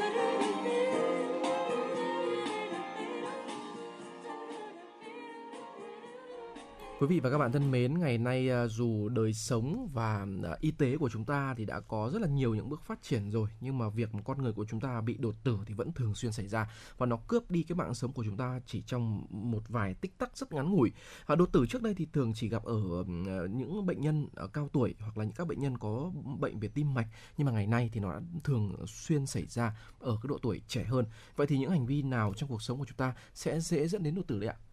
Vâng, có rất là nhiều những cái thói quen xấu tưởng chừng là rất đơn giản nhưng lại có thể là cái nguyên nhân gây đột tử, đột tử đột quỵ ở người trẻ. Và sau đây sẽ là năm cái thói quen có thể gây đột tử mà người trẻ rất hay mắc. Đầu tiên đó là cái việc thức khuya thức khuya thường xuyên. Dạ vâng. Nhiều người có thói quen thức khuya mỗi ngày, đặc biệt là đối với những người đang làm trong ngành công nghệ thông tin, bác sĩ, nhà thiết kế, nhà biên kịch và những cái ngành nghề khác yêu cầu cần phải thức khuya. Thói quen thức khuya thì sẽ làm tăng gánh nặng cho tim và thường xuyên thiếu ngủ thì càng làm tăng cái khả năng đột tử ạ. Vâng ạ, một uh, lưu ý thứ hai mà tôi nghĩ rằng rất là nhiều các uh, những người trẻ của chúng ta hiện nay gặp phải à, đó chính là việc à, tập luyện thể dục quá sức ạ à, như tất cả chúng ta đều biết à, tập luyện thể dục thể thao là rất tốt cho sức khỏe nó giúp nâng cao thể lực của con người và nó giúp chúng ta trở nên mạnh hơn nhưng mà tuy nhiên thì cái việc mà à, quý vị tập luyện à, sai cách và với cái cường độ à, quá mạnh thì sẽ dẫn đến cho cơ thể ờ, của chúng ta cái sức khỏe nó ngày một xấu đi. Và với những cái người nhất là khi mà đang ở trong một cái thể trạng là mệt mỏi này à, ốm sốt này thì cái việc tập luyện nó lại là một như là một cái cái cái gây hại và nó là một cái gánh nặng rất lớn cho cơ thể và nó tàn phá cơ thể của chúng ta rất lớn. Và thậm chí là khi mà quý vị đang ốm như vậy quý vị đang yếu như vậy mà lại đi tập luyện thể dục thể thao với cường độ mạnh thì nó sẽ gây hại rất là hại cho uh, tim và nó làm tăng cái nguy cơ gây đột quỵ Vâng, cái tình trạng này tôi gặp rất là nhiều ở những người bạn của tôi. Vâng ờ, anh Tuấn Hiệp biết không, bạn của tôi thì uh, rất là mê tập gym, tức là anh ấy luôn mong là mình có một cái body, một cái cơ thể vạm vỡ đẹp. Uh, và anh ấy nghiện đến mức là nếu như ngày nào mà anh không đi tập gym thì anh ấy cảm giác là không chịu được tức là vâng. ngày nào cũng muốn đi tập thậm chí là những cái hôm mà cơ thể của anh ấy có gọi là một chút vấn đề anh ấy vẫn đi tập và ngay sau đấy về thì anh có chia sẻ rằng là ừ, anh ấy bị chóng mặt hoa mắt và ngay sau đó thì anh đã phải đi gặp bác sĩ và cũng đã nhận được lời khuyên của bác sĩ rằng là tập luyện thể dục là một điều rất tốt nhưng mà chúng ta nên tập có cường độ không nên tập quá độ rất là ảnh hưởng nhiều đến sức khỏe. Ở một thói quen nữa đó là ừ, ăn quá mặn. À, chúng ta thường sẽ không chú ý nhiều đến cái chuyện vấn đề là ăn quá mặn. À, tuy nhiên nếu như quý vị mà chúng ta thuộc tiếp người thích ăn mặn thì cần phải cắt giảm lượng muối ngay lập tức bởi muối làm tăng cái natri trong máu và một khi có quá nhiều natri trong cơ thể thì sẽ bị huyết áp cao và một người bị cao huyết áp thì có thể gục ngã và tử vong bất cứ lúc nào vì nó làm tăng nguy cơ đột quỵ, đau tim và thậm chí là nguy cơ ngừng tim. Ngoài ra khi chúng ta ăn thừa muối thì cơ thể cũng tìm cách đào thải natri qua nước tiểu, dẫn tới là mất kali, canxi và nhiều cái khoáng chất khác. Từ đó thì có thể gây loãng xương, sỏi thận và các rối loạn khác do mất đi các khoáng chất. Vâng ạ, thưa quý vị, cái việc mà chúng ta cơ thể đang cảm thấy có cái sự mệt mỏi, đang cảm thấy hơi chóng mặt và hay là có tầm nhìn của chúng quý vị giảm, à, nhưng mà cơ thể của chúng ta lại cảm giác là hơi bẩn, hơi ờ, khó chịu trong người mà quý vị muốn đi tắm thì đó là một cái việc mà rất là đáng lưu ý. Quý vị đừng thực hiện cái việc như vậy nhé à, ờ, tắm gội thì đúng là làm cho cơ thể của chúng ta thoải mái thật và nó thả lỏng thật nhưng mà nếu mà quý vị đi tắm vào cái lúc mà đang chóng mặt hay là tầm nhìn giảm thì nó uh, rất là nguy hiểm bởi vì chóng mặt tầm nhìn giảm là hai cái triệu chứng rất quen thuộc của việc là tai biến mạch máu não hay còn gọi là đột quỵ đấy ạ. Và đây là cái bệnh lý nó gây tổn thương một phần của não xảy ra rất đột ngột do cái việc là tắc nghẽn mạch máu ở trên não. À, đột quỵ thì có thể khiến cho một người đang khỏe mạnh bỗng dưng là gục xuống hôn mê và liệt nửa người thậm chí là có thể là dẫn đến tử vong ngay lập tức hoặc là ừ, nếu mà có thể cứu sống được thì lại để lại các cái di chứng rất là nặng nề. À, ngoài ra thì chóng mặt rồi tầm nhìn giảm đột quỵ thì thường đi liền với các dấu hiệu à, như là yếu tay yếu chân này, à, miệng méo khó nói hoặc là nói ngọng bất thường môi lưỡi bị tê cứng rồi rối loạn trí nhớ. Và khi mà quý vị thấy ờ, bản thân cũng như là người thân trong gia đình của mình bạn bè người thân ạ à, ờ, mà gặp các cái dấu hiệu này thì quý vị cần ngay lập tức nhờ cậy những cái sự giúp đỡ của mọi người xung quanh. Một thói quen nữa uh, nó khá là độc hại và tôi nghĩ rằng là không chỉ với những bạn nữ đâu mà với cánh nam giới chúng ta cũng thường hay gặp phải vấn đề này. Đó là đi ngủ khi mà tóc còn ướt ạ. À, may quá tôi thì ờ, có một cái thói quen rất là ờ, trái ngược so với cái cái vừa rồi. Đó chính là tôi tắm xong là tôi sẽ sử dụng máy sấy và tôi sấy tóc luôn thực ra ngày trước thì bảo trâm cũng có cái thói quen thực ra thì không phải là thói quen là để tóc ướt khi đi ngủ mà tức là ừ, gội đầu hơi muộn và sấy tóc nhưng mà lúc đấy mình cũng khá mệt rồi nó tóc chưa thực sự khô và nó cũng hơi ẩm ẩm. Sau đó thì cũng có nghe được cái câu chuyện mẹ chia sẻ rằng là một chị ở gần nhà như thế và chị ấy đã bị uh, ngất đi và may mắn là đã được gia đình cứu chữa và ngay sau đấy thì tôi đã bỏ cái thói quen là gội đầu muộn. Dạ à, vâng. thưa quý vị, nếu như mà quý vị cũng bận rộn hay là do cái thói quen sống mà vẫn cái giữ cái thói quen là tắm khuya rồi là để tóc ướt, tóc ẩm khi đi ngủ. Để tóc ướt khi đi ngủ thì không chỉ là gây sơ rối tóc, kích thích da dầu mà có thể là sinh nấm đầu, đau đầu cảm lạnh. Thậm chí là khi mà gội đầu muộn để tóc ướt khi đi ngủ vào mùa đông thì còn làm tăng nguy cơ đột quỵ. Vì vậy nên là các chuyên gia có khuyên rằng là dù là vào mùa nóng hay mùa lạnh thì chúng ta cũng nên tránh gội đầu vào ban đêm. Gội đầu xong thì cần phải lau tóc khô, sấy tóc sát ra đầu và tuyệt đối là chúng ta sẽ không đi ngủ khi mà tóc còn ướt ạ. Quý vị thính giả thân mến, quý vị thính giả đang nghe chương trình chuyển động Hà Nội chiều của chúng tôi và trong 60 phút sắp tới sẽ còn rất nhiều các tin tức, những phóng sự mà phóng viên chương trình thực hiện sẽ được gửi tới quý vị và các bạn. Và quý vị đừng chuyển kênh sóng, chúng tôi sẽ quay trở lại sau một ít phút nữa và mời còn bây giờ thì xin mời quý vị sẽ cùng đón nghe ca khúc Tình thôi xót xa.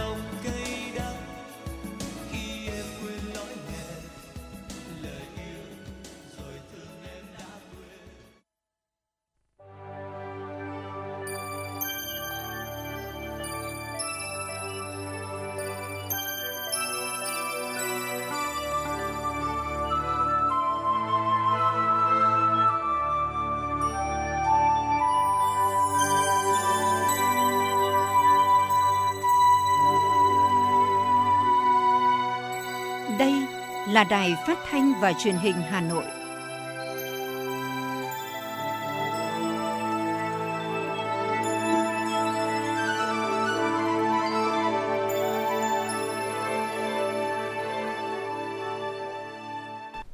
Quý vị thính giả thân mến, quý vị đang nghe chương trình truyền động Hà Nội chiều của Đài Phát thanh và Truyền hình Hà Nội. Chương trình cũng đang được phát trực tuyến trên website hanoitv.vn. Nếu quý vị có những vấn đề cần quan tâm chia sẻ hoặc là có mong muốn được gửi tặng bạn bè người thân một nhạc phẩm, một lời nhắn gửi yêu thương thì hãy tương tác cùng với chúng tôi qua số điện thoại của chương trình là 024 3773 6688. Và còn bây giờ sẽ là những tin tức mà chúng tôi mới cập nhật.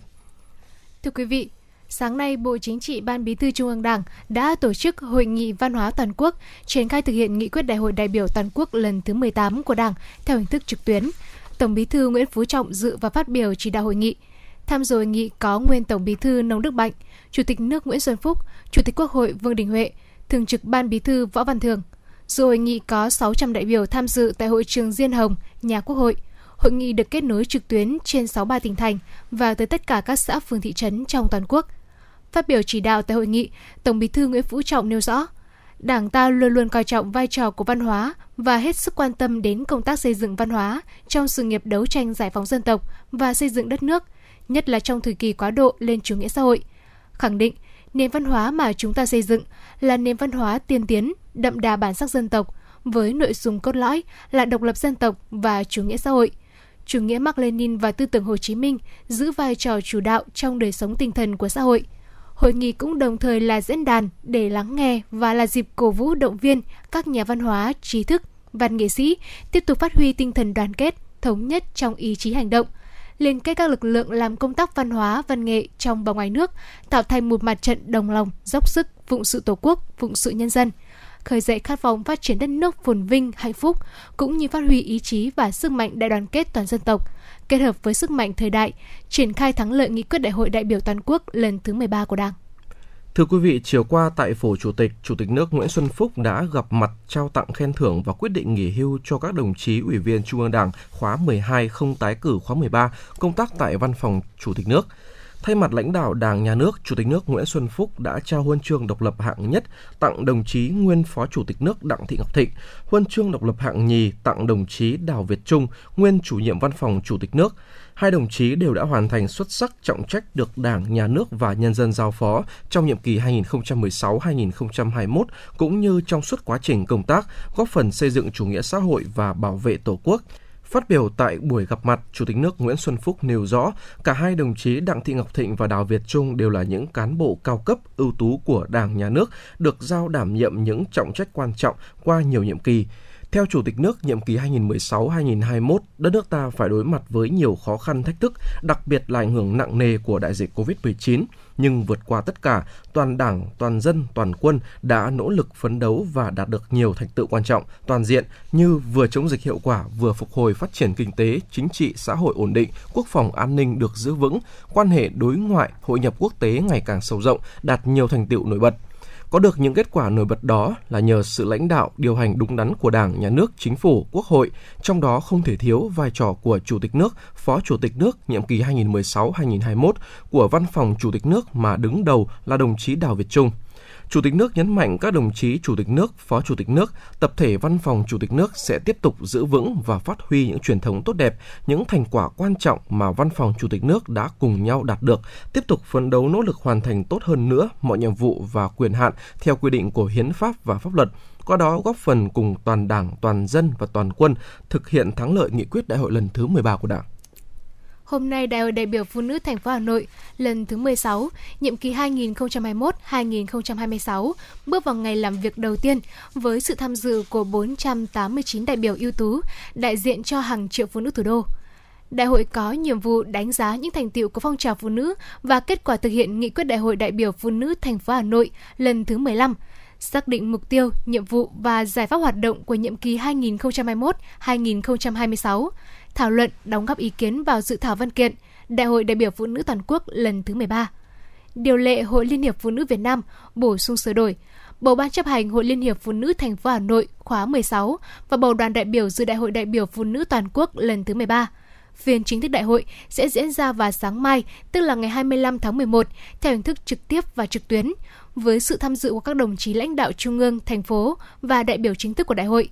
Đây là sự kiện chính trị có ý nghĩa đặc biệt quan trọng đối với các cấp hội và phụ nữ thủ đô, dấu ấn quan trọng trong sự phát triển của phong trào phụ nữ và hoạt động của Hội Liên hiệp Phụ nữ thành phố Hà Nội. Đội sẽ bế mạc vào chiều ngày mai là ngày 25 tháng 11.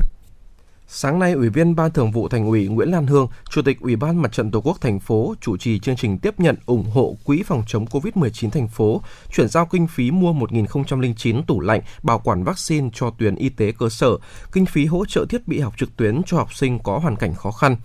Phó Chủ tịch Ủy ban nhân dân thành phố Trử Xuân Dũng tham dự. Tại chương trình, Ủy ban Mặt trận Tổ quốc thành phố tiếp nhận ủng hộ của ba đơn vị doanh nghiệp gồm tập đoàn Vingroup ủng hộ 2 triệu test real-time PCR, công ty trách nhiệm hữu hạn Grab ủng hộ 100 máy tính bảng trị giá 360 triệu đồng cho chương trình sóng và máy tính cho em. Bộ Tư lệnh Thủ đô ủng hộ 50 triệu đồng cho quỹ vì người nghèo. Ngay sau khi tiếp nhận, 2 triệu test real-time PCR đã được chuyển giao cho Sở Y tế Hà Nội để phục vụ cho công tác phòng chống dịch. Cũng tại chương trình, Ủy ban Mặt trận Tổ quốc thành phố đã chuyển giao kinh phí 20 tỷ 180 triệu đồng từ Quỹ phòng chống COVID-19 thành phố để hỗ trợ 579 trạm y tế xã phường thị trấn mua 1.009 tủ lạnh bảo quản vaccine, góp phần nâng cao năng lực của hệ thống y tế cơ sở thủ đô, đáp ứng yêu cầu công tác tiêm chủng vaccine phòng COVID-19. Từ chương trình sóng và máy tính cho em, Mặt trận Tổ quốc thành phố tiếp tục chuyển giao kinh phí 2 tỷ 269 triệu đồng hỗ trợ mua 267 bộ máy tính trao tặng học sinh có hoàn cảnh khó khăn tại 8 quận huyện thị xã bao gồm Đống Đa, Long Biên, Sơn Tây, Ba Vì, Phú Xuyên, Thạch Thất, Thanh Oai và Thường Tín. Trân trọng cảm ơn các cơ quan đơn vị doanh nghiệp dù gặp nhiều khó khăn do ảnh hưởng của đại dịch COVID-19, song vẫn luôn phát huy tinh thần đoàn kết, trách nhiệm, đồng hành cùng thành phố chống dịch và chăm lo an sinh. Chủ tịch Mặt trận thành phố Nguyễn Lan Hương khẳng định đây là nguồn lực thiết thực tiếp sức cho thành phố nỗ lực kiểm soát hiệu quả, đẩy lùi dịch bệnh, đảm bảo công bằng cho học sinh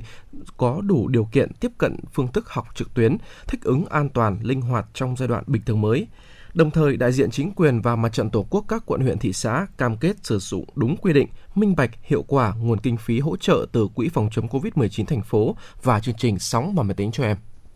Sáng nay, huyện Thạch Thất đã tổ chức đại hội đại biểu Hội chữ thập đỏ Việt Nam, huyện Thạch Thất lần thứ 7, nhiệm kỳ 2021-2026.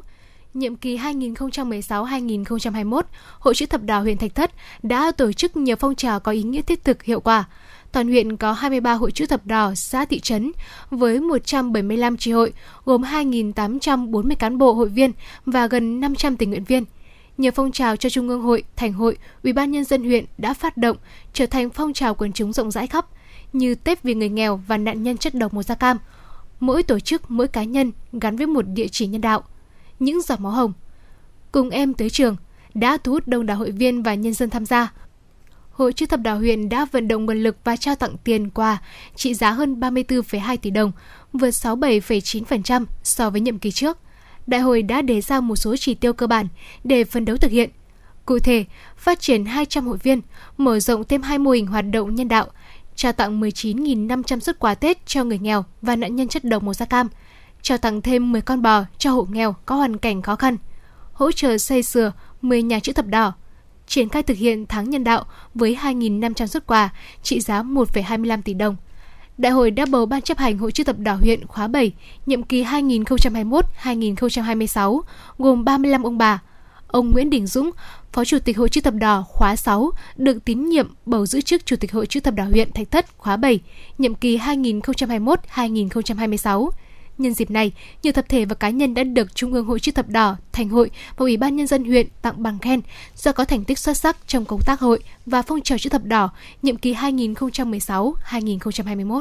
Vừa rồi là các tin tức mà phóng viên Nguyễn Hằng của chương trình vừa thực hiện. Còn tiếp nối chương trình, xin mời quý vị và các bạn tiếp tục đón nghe phóng sự kỷ niệm 75 năm ngày toàn quốc kháng chiến, Hà Nội luôn xứng đáng với danh hiệu thủ đô anh hùng. Thưa quý vị và các bạn, Lịch sử dân tộc Việt Nam là quá trình dựng nước đi đôi với giữ nước đầy gian khổ hy sinh nhưng cũng hết sức vẻ vang. Từ khi có đảng lãnh đạo, lịch sử hào hùng của dân tộc ta được tiếp nối bằng những mốc son trói lọi với biết bao chiến công hiển hách trong cuộc đấu tranh chống thực dân Pháp, đế quốc Mỹ xâm lược, giải phóng dân tộc, thống nhất đất nước và trong sự nghiệp xây dựng và bảo vệ Tổ quốc. Sau cách mạng tháng 8 năm 1945 thành công, nước Việt Nam Dân Chủ Cộng Hòa, nhà nước dân chủ nhân dân đầu tiên ở Đông Nam Á ra đời, đã cổ vũ mạnh mẽ phong trào đấu tranh giải phóng dân tộc của các nước thuộc địa, song cũng khiến cho các thế lực đế quốc và bọn phản động vô cùng lo sợ, tìm mọi cách chống phá, hòng thủ tiêu thành quả vĩ đại vừa giành được của Đảng Cộng sản và dân tộc Việt Nam. Chính quyền cách mạng non trẻ khi đó gặp muôn vàn khó khăn, cùng lúc phải giải quyết nạn đói, nạn mù chữ và đứng trước tình thế ngàn cân treo sợi tóc khi phải đối phó với thủ trong giặc ngoài. Sáng 20 tháng 12 năm 1946, tại hang trầm huyện Trương Mỹ, Đài Tiếng Nói Việt Nam đã phát đi lời kêu gọi toàn quốc kháng chiến của Chủ tịch Hồ Chí Minh tới đồng bào chiến sĩ cả nước Phó giáo sư tiến sĩ Nguyễn Mạnh Hà, nguyên viện trưởng Viện Lịch sử Đảng, Học viện Chính trị Quốc gia Hồ Chí Minh cho biết. Một cái phần rất quan trọng toàn quốc kháng chiến là bác nói là chúng ta muốn hòa bình. Đấy, cái lý do phải đứng lên kháng chiến là chúng ta muốn hòa bình và chúng ta phải nhân nhượng chứ không phải chúng ta muốn nhân nhượng. Phải là nó nặng nề hơn là muốn nhiều. Chúng ta phải nhân nhượng nhưng chúng ta càng nhân nhượng thực dân Pháp càng lớn tới. Vì chúng quyết tâm cướp nước ta lần nữa thì chúng ta phải đứng lên đã có hai từ phải ở trong lời kêu gọi toàn quốc chiến tức là bác nói rõ cái lý do phải đứng lên kháng chiến đáp lại lời hiệu triệu của người quân và dân Hà Nội đã mở đầu kháng chiến toàn quốc vào hồi 20 giờ 3 phút ngày 19 tháng 12 năm 1946 bằng những loạt đại bác từ pháo đài láng vào các mục tiêu trong thành phố, chính thức mở đầu cuộc kháng chiến với tinh thần quyết tử để Tổ quốc quyết sinh.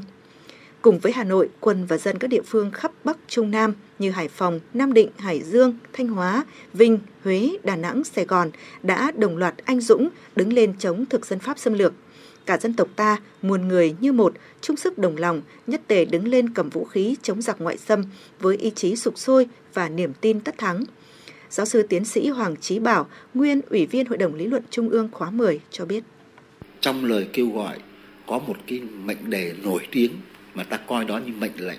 như một thông điệp của lịch sử nhé. Thà hy sinh tất cả, quyết không chịu mất nước, quyết không chịu làm nô lệ cơ mà. Đấy, tác phẩm ấy ra đời trong bối cảnh ấy mà cách chúng ta 70 năm nay. Bây giờ tác phẩm này là một trong năm tác phẩm được xếp hạng, được nhà nước ta xếp hạng là bảo vật quốc gia, tức là quốc bảo.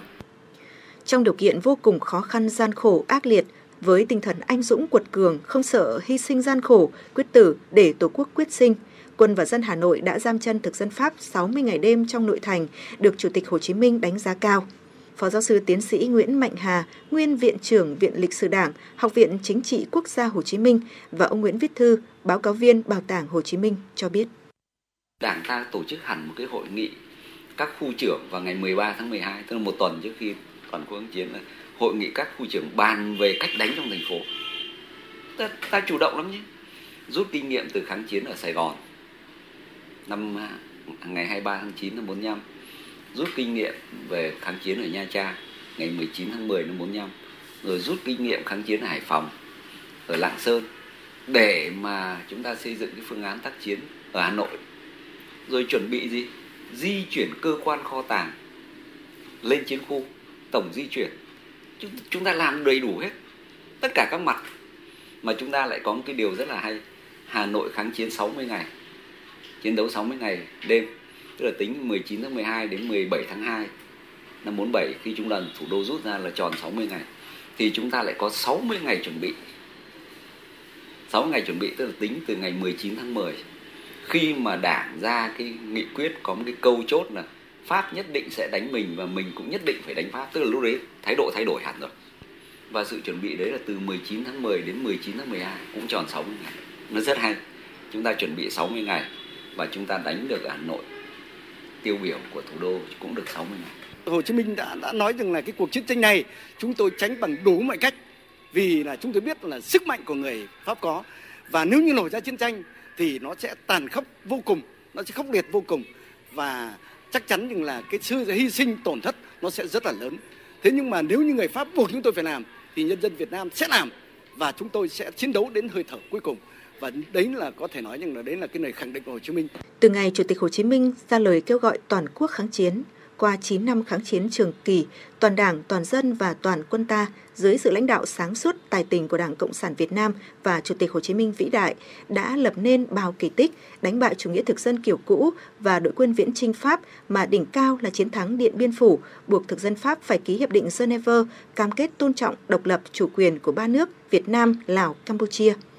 Thành công của cuộc kháng chiến chống thực dân Pháp tạo tiền đề cho thắng lợi vĩ đại của cuộc kháng chiến chống Mỹ cứu nước, giành độc lập dân tộc, thống nhất hoàn toàn đất nước, kết thúc vẻ vang cuộc trường trinh 30 năm của quân và dân ta dưới sự lãnh đạo của Đảng bằng đại thắng mùa xuân năm 1975. Tinh thần khí phách, quyết tử để Tổ quốc quyết sinh của quân và dân thủ đô Hà Nội trong 60 ngày đêm năm 1946-1947 mở đầu cho toàn quốc kháng chiến đã đi vào lịch sử dân tộc Việt Nam như một bản anh hùng ca bất tử. Tầm vóc lớn lao và ý nghĩa sâu sắc của sự kiện lịch sử vĩ đại này đang soi dọi vào công cuộc đổi mới và hội nhập hôm nay. Kỷ niệm 75 năm ngày toàn quốc kháng chiến, tinh thần lời kêu gọi toàn quốc kháng chiến của Chủ tịch Hồ Chí Minh một lần nữa lại được phát huy mạnh mẽ trong cuộc chiến chống đại dịch COVID-19.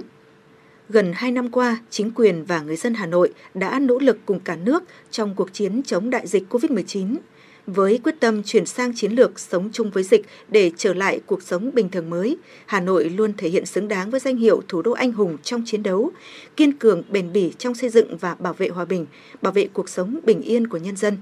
Nhận thức rõ trách nhiệm và sứ mệnh của thủ đô trước quá khứ lịch sử hào hùng của cha ông để lại, trước tương lai tươi sáng của dân tộc, Đảng bộ, chính quyền, quân và dân Hà Nội đã và đang phát huy sức mạnh khối đại đoàn kết toàn dân tộc, huy động mọi nguồn lực, tranh thủ thời cơ, vượt qua thách thức, xây dựng thủ đô và đất nước ngày càng đàng hoàng hơn, to đẹp hơn như Bác Hồ muôn vàn kính yêu hằng mong muốn. Thưa quý vị, chương trình thử thách sáng tạo cùng công nghệ trí tuệ nhân tạo AI Aristotle Challenge 2021 đã tổ chức ngày hội đầu tư cho năm startup xuất sắc nhất tham gia. Chương trình do Bộ Khoa học Công nghệ chủ trì, được khởi động từ tháng 2 năm 2021 với chủ đề Trí tuệ nhân tạo trong đại dịch, thích ứng với giai đoạn bình thường mới. AAC 2021 nằm trong khuôn khổ gói hỗ trợ của chính phủ Australia có mục tiêu tìm kiếm, ươm tạo và phát triển những ứng dụng công nghệ trí tuệ tiềm năng nhất trong đa dạng lĩnh vực, bao gồm tài chính, thương mại, điện tử, viễn thông, sản xuất, nông nghiệp, y tế, giáo dục, giao thông, thành phố thông minh. Trải qua các vòng tuyển chọn hồ sơ, từ 111 hồ sơ ban đầu, 15 dự án đã được lựa chọn đào tạo và 5 dự án xuất sắc nhất đã được lựa chọn để trải qua khóa huấn luyện chuyên biệt trong 16 tuần nhằm bồi dưỡng các kiến thức kinh nghiệm vận hành doanh nghiệp để các startup hoàn thiện mô hình kinh doanh và nâng cao khả năng trình bày trước các nhà đầu tư và khách hàng tiềm năng. Thưa quý vị, Sở Giao thông Vận tải Hà Nội vừa thông báo phương án phân luồng tổ chức giao thông phục vụ việc vận chuyển vòm thép phục vụ thi công hạng mục cầu cho xe máy thuộc dự án đầu tư xây dựng tuyến đường vành đai 3 đi thấp qua Hồ Linh Đàm và nhánh kết nối với đường vành đai 3. Thời gian thực hiện từ 22 giờ đến 4 giờ sáng hôm sau trong thời gian từ nay đến hết ngày 31 tháng 12 2021. Theo yêu cầu của Sở Giao thông Vận tải Hà Nội, Ban quản lý dự án và nhà thầu nếu không thực hiện đầy đủ các biện pháp gây mất an toàn giao thông sẽ bị đình chỉ thi công và chịu trách nhiệm trước pháp luật với hậu quả gây ra. Bên cạnh đó phải liên hệ chặt chẽ với các cơ quan chức năng để bố trí thi công vào những ngày hợp lý, tránh những ngày có lưu lượng giao thông lớn cả vào ban đêm như ngày lễ hội, ngày Tết.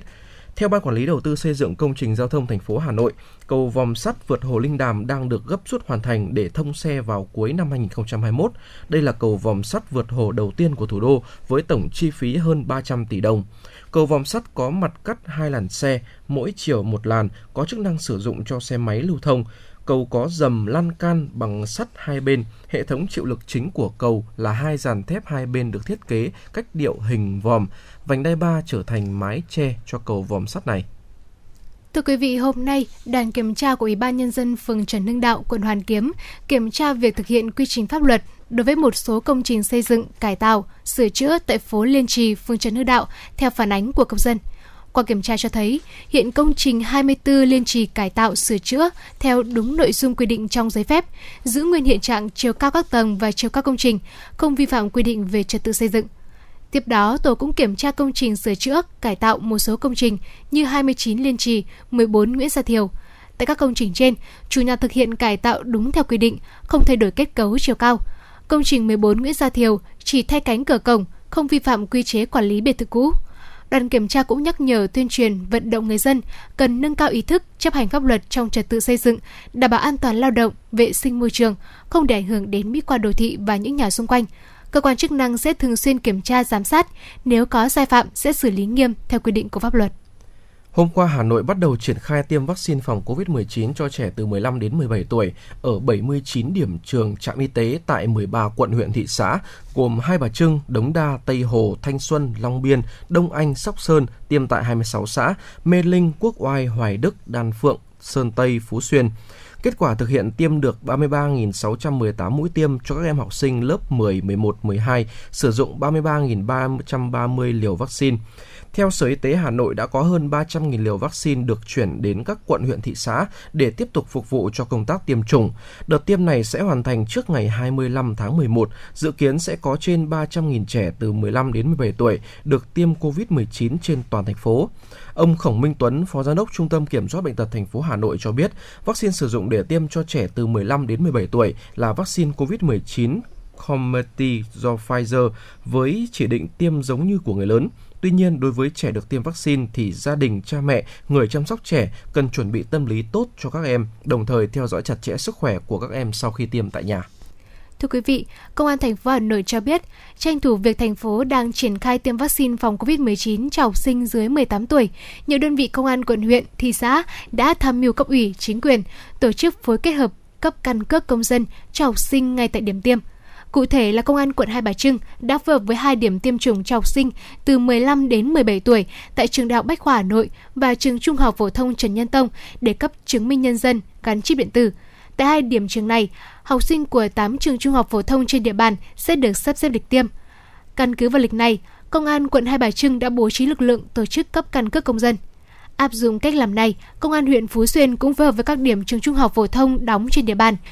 Trung tâm Y tế huyện vừa tiêm vaccine cho học sinh, vừa làm thủ tục cấp căn cước công dân gắn chip cho các em. Tất cả các học sinh đến điểm tiêm chủng, nếu chưa làm căn cước công dân gắn chip, đều được công an làm thủ tục cấp ngay tại điểm tiêm.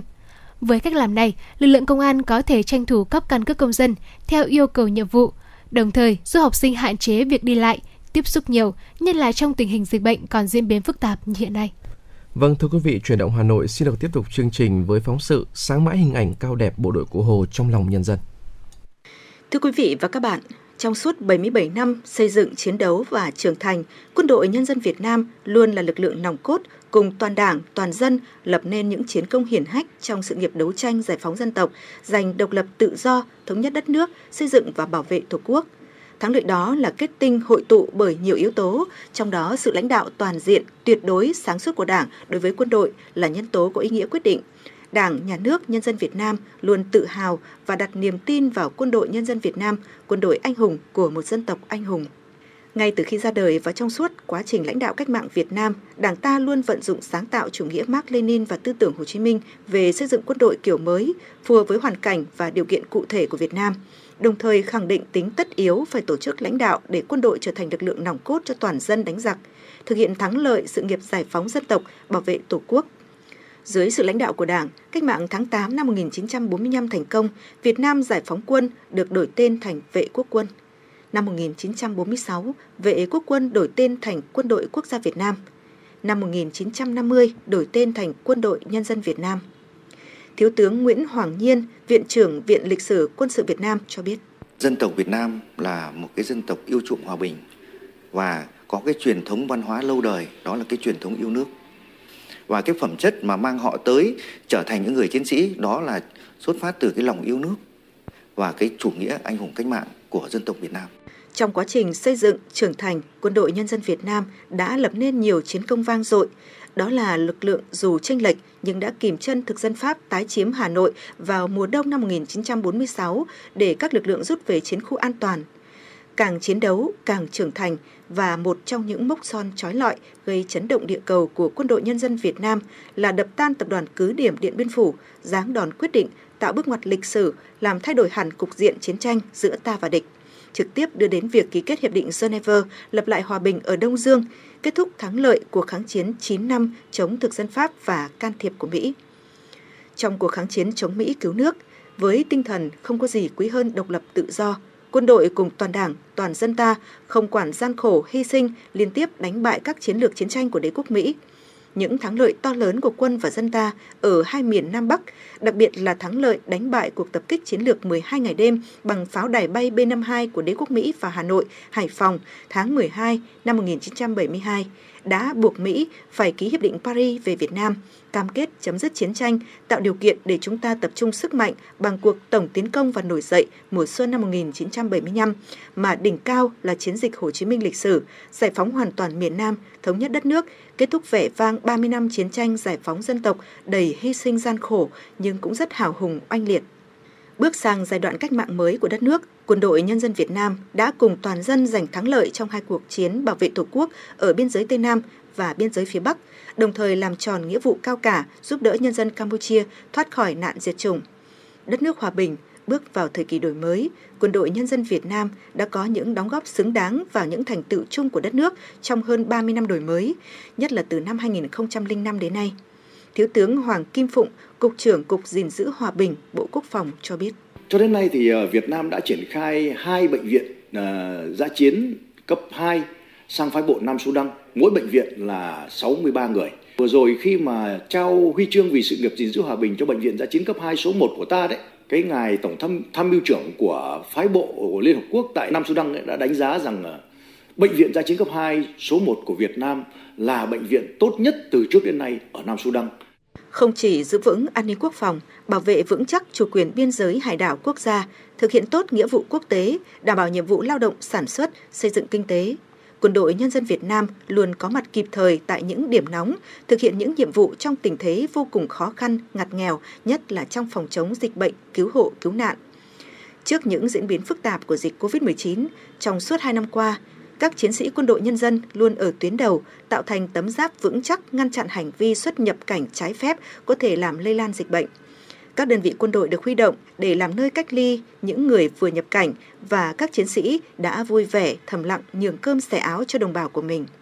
Khi dịch bệnh bùng phát, nguy cơ lây lan cao, không ai khác, chính các chiến sĩ quân đội là lực lượng đi đầu trong công tác khử trùng tiêu độc vì cuộc sống bình yên của nhân dân.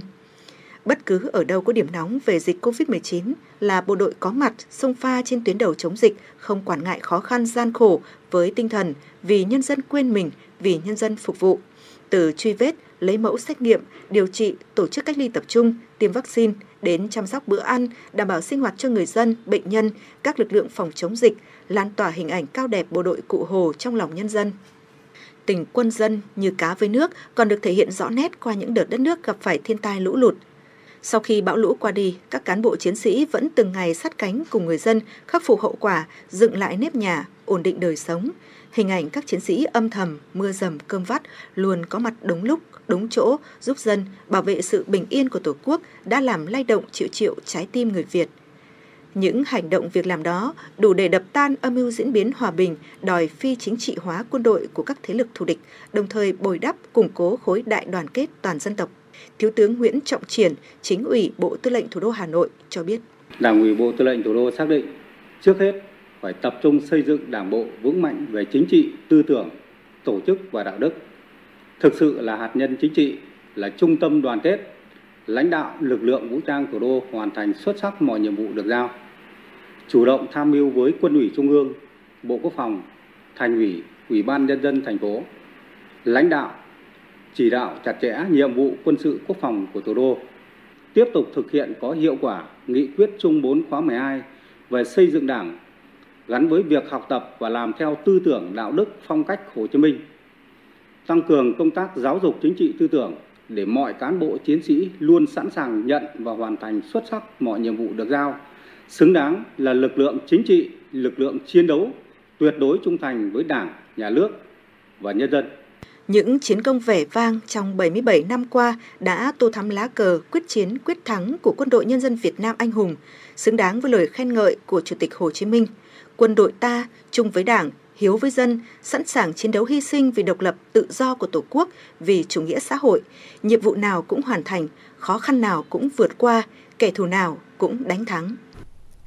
Quý vị các bạn thân mến, quý vị các bạn đang theo dõi chương trình Truyền động Hà Nội chiều của Đài Phát thanh Truyền hình Hà Nội. Chịu trách nhiệm nội dung chương trình, Phó Tổng giám đốc Nguyễn Tiến Dũng, đạo diễn biên tập Kiều Anh, Lưu Hường, kỹ thuật viên Duy Anh, thư ký Thu Vân cùng MC Bảo Trâm Tuấn Hiệp. Và sau đây, chúng tôi xin mời quý vị các bạn cùng thư giãn với một giai điệu âm nhạc.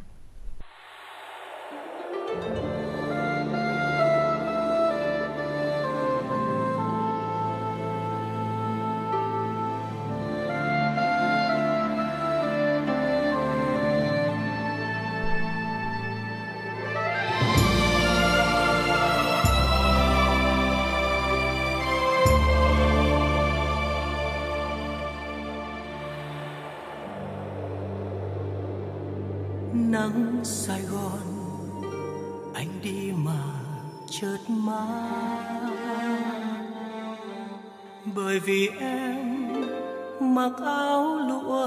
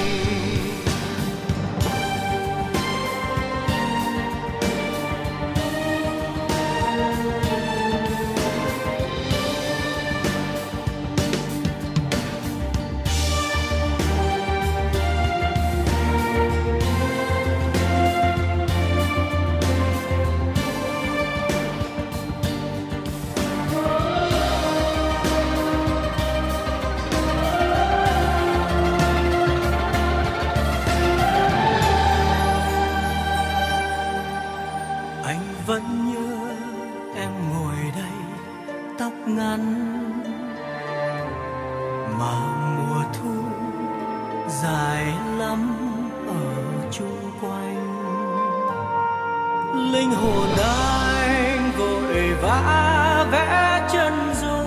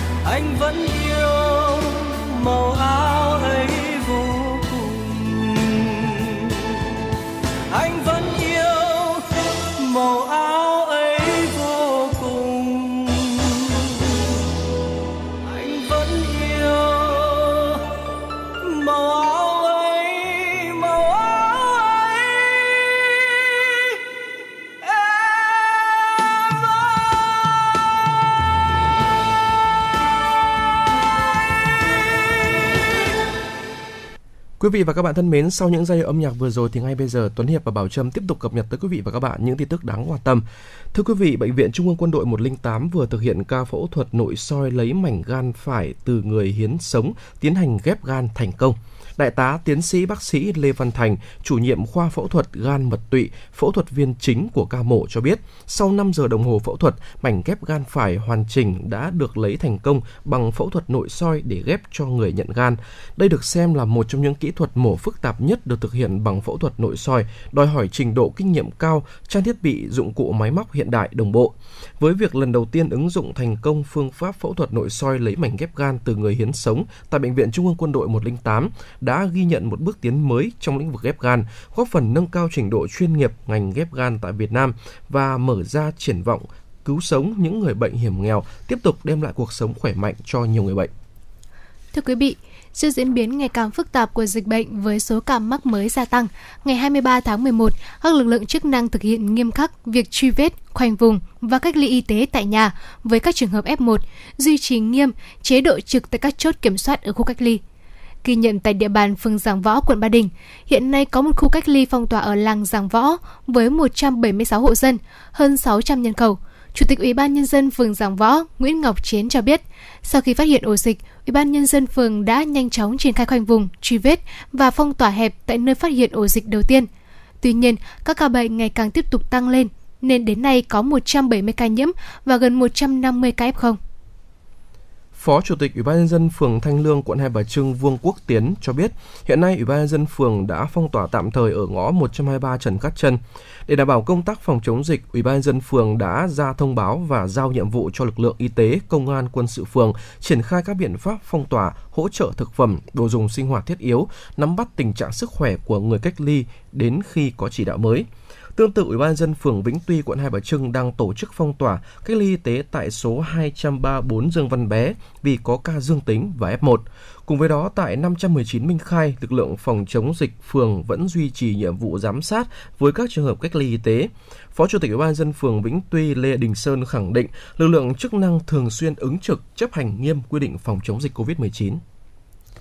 ngày 23 tháng 11, ghi nhận thực tế tại huyện Mê Linh nhận thấy trường hợp mắc COVID-19 ngày càng mở rộng ra địa bàn các xã thị trấn và trong khu công nghiệp. Trong 3 tuần qua, toàn huyện đã phát sinh hơn 300 trường hợp F0 nên việc tổ chức cho học sinh lớp 9 đi học trực tiếp gặp nhiều khó khăn. Ông Nguyễn Văn Hậu, trưởng phòng giáo dục và đào tạo huyện Mê Linh cho biết, ngày 22 tháng 11, huyện đồng ý cho 7 trên 18 trường trung học cơ sở ở 7 xã thị trấn trong 14 ngày gần đây không có ca lây nhiễm COVID-19 trong cộng đồng, được đón học sinh khối 9 trở lại trường học trực tiếp. Để đảm bảo an toàn phòng chống dịch, Phòng Giáo dục và Đào tạo huyện đã cử cán bộ, chuyên viên đến tận trường, hướng dẫn các nhà trường đón học sinh cũng như giảng dạy.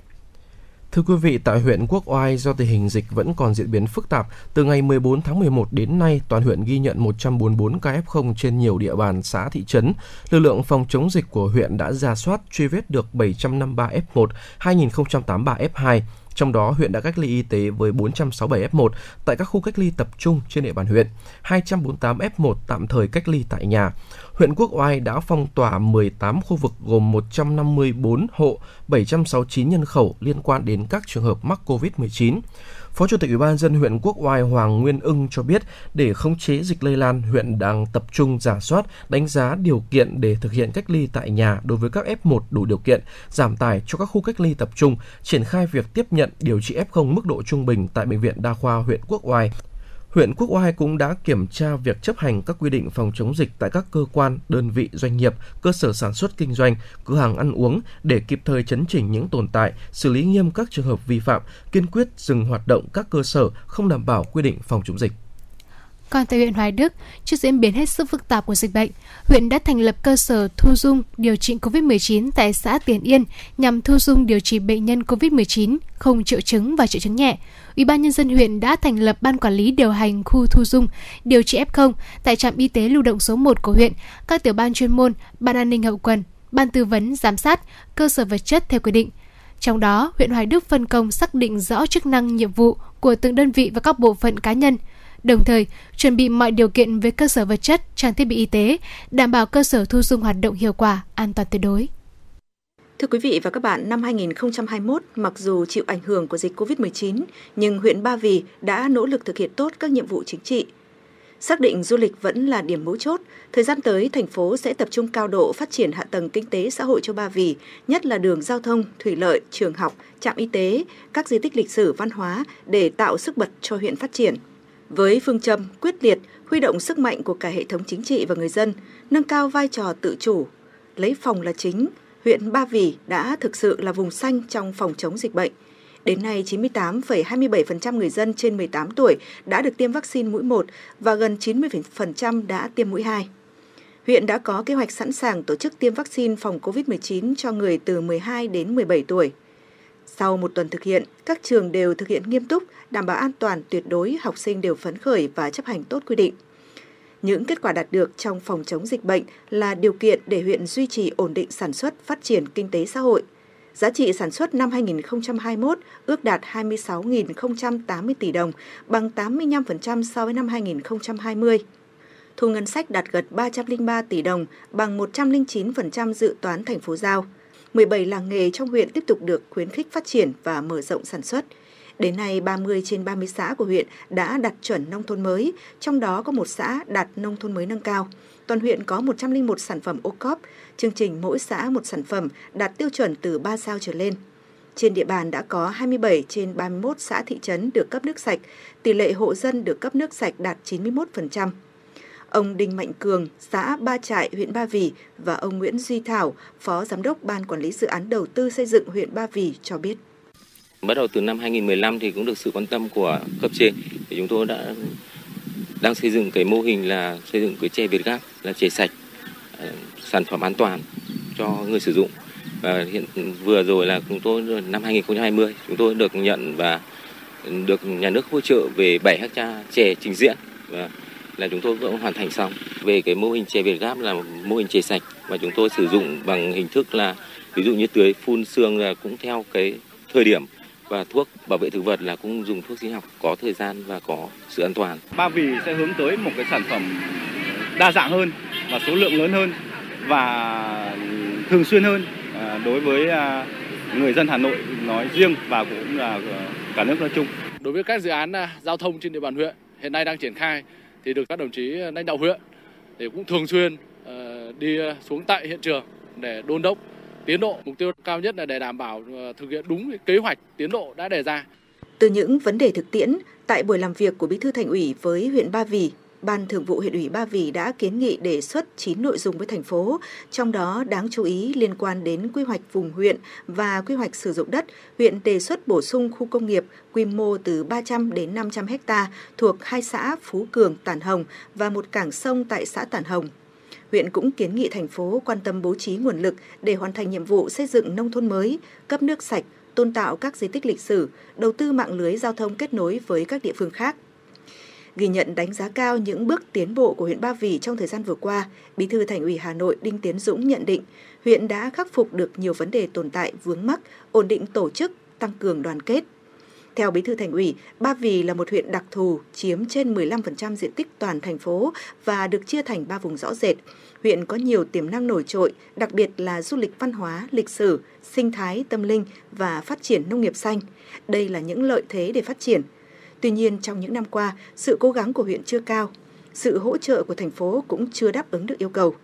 Đồng chí Đinh Tiến Dũng nhấn mạnh, với tiềm năng hiện có, Ba Vì phải vươn lên phát triển giàu có, cùng với sự hỗ trợ tương xứng của thành phố, huyện phải có quyết tâm mới, sức bật mới, nỗ lực cao hơn nữa, khai thác tiềm năng, thế mạnh để phát triển vượt lên. Nhất trí với phương hướng nhiệm vụ Ban Thường vụ huyện ủy đề ra, Bí thư Thành ủy lưu ý một số vấn đề trọng tâm cần thực hiện từ nay đến hết năm 2021 và thời gian tới. Trong đó, đồng chí Đinh Tiến Dũng yêu cầu cấp ủy chính quyền huyện tiếp tục đổi mới phương thức lãnh đạo, chỉ đạo bài bản, đảm bảo khoa học, hiệu quả, thiết thực, tập trung cải cách hành chính gắn với siết chặt kỷ luật kỷ cương, đề cao trách nhiệm cá nhân, nhất là người đứng đầu, tăng cường xây dựng Đảng và hệ thống chính trị gắn với đẩy mạnh học tập và làm theo tư tưởng đạo đức phong cách Hồ Chí Minh để tạo chuyển biến mạnh mẽ từ huyện xuống cơ sở. Cùng với đó, huyện cần làm tốt công tác tư tưởng, định hướng dư luận, nắm tình hình nhân dân, chỉ đạo xử lý dứt điểm các vụ việc phức tạp, nhất là các vụ việc liên quan đến quản lý đất đai, trật tự xây dựng trong vườn quốc gia Ba Vì, về phát triển kinh tế xã hội, Bí thư Thành ủy Đinh Tiến Dũng nhấn mạnh, thành phố cần tập trung cao độ phát triển hạ tầng kinh tế xã hội cho Ba Vì, nhất là đường giao thông, thủy lợi, trường học, trạm y tế, các di tích lịch sử văn hóa để tạo sức bật cho huyện phát triển. Bí thư Thành ủy Hà Nội Đinh Tiến Dũng cho biết. Huyện nó đặc trưng của cả nước ở đây, miền núi có, trung du có, đồng bằng có, xã đảo có, đúng không? Thế mà mình người kinh có, đồng bào dân tộc thiểu số có, thế mà mình lại không có rõ ràng về mặt tư duy về mặt quan điểm thì khó. Cứ kiểu là du lịch là nông nghiệp sạch ấy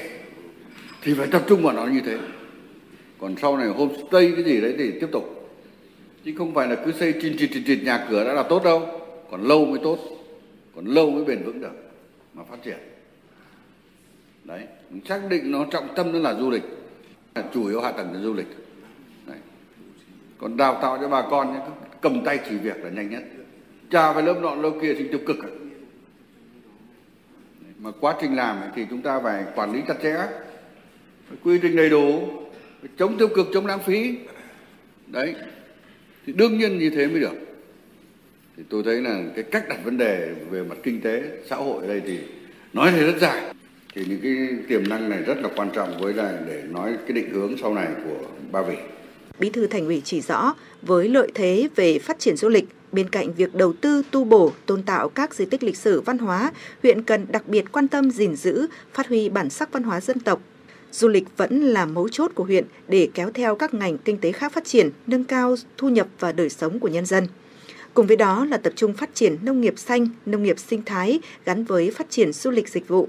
Bí thư Thành ủy Đinh Tiến Dũng tin tưởng với sự thống nhất, quyết tâm cao từ huyện đến thành phố, Ba Vì sẽ khai thác tốt tiềm năng lợi thế để phát triển bật lên trong thời gian tới.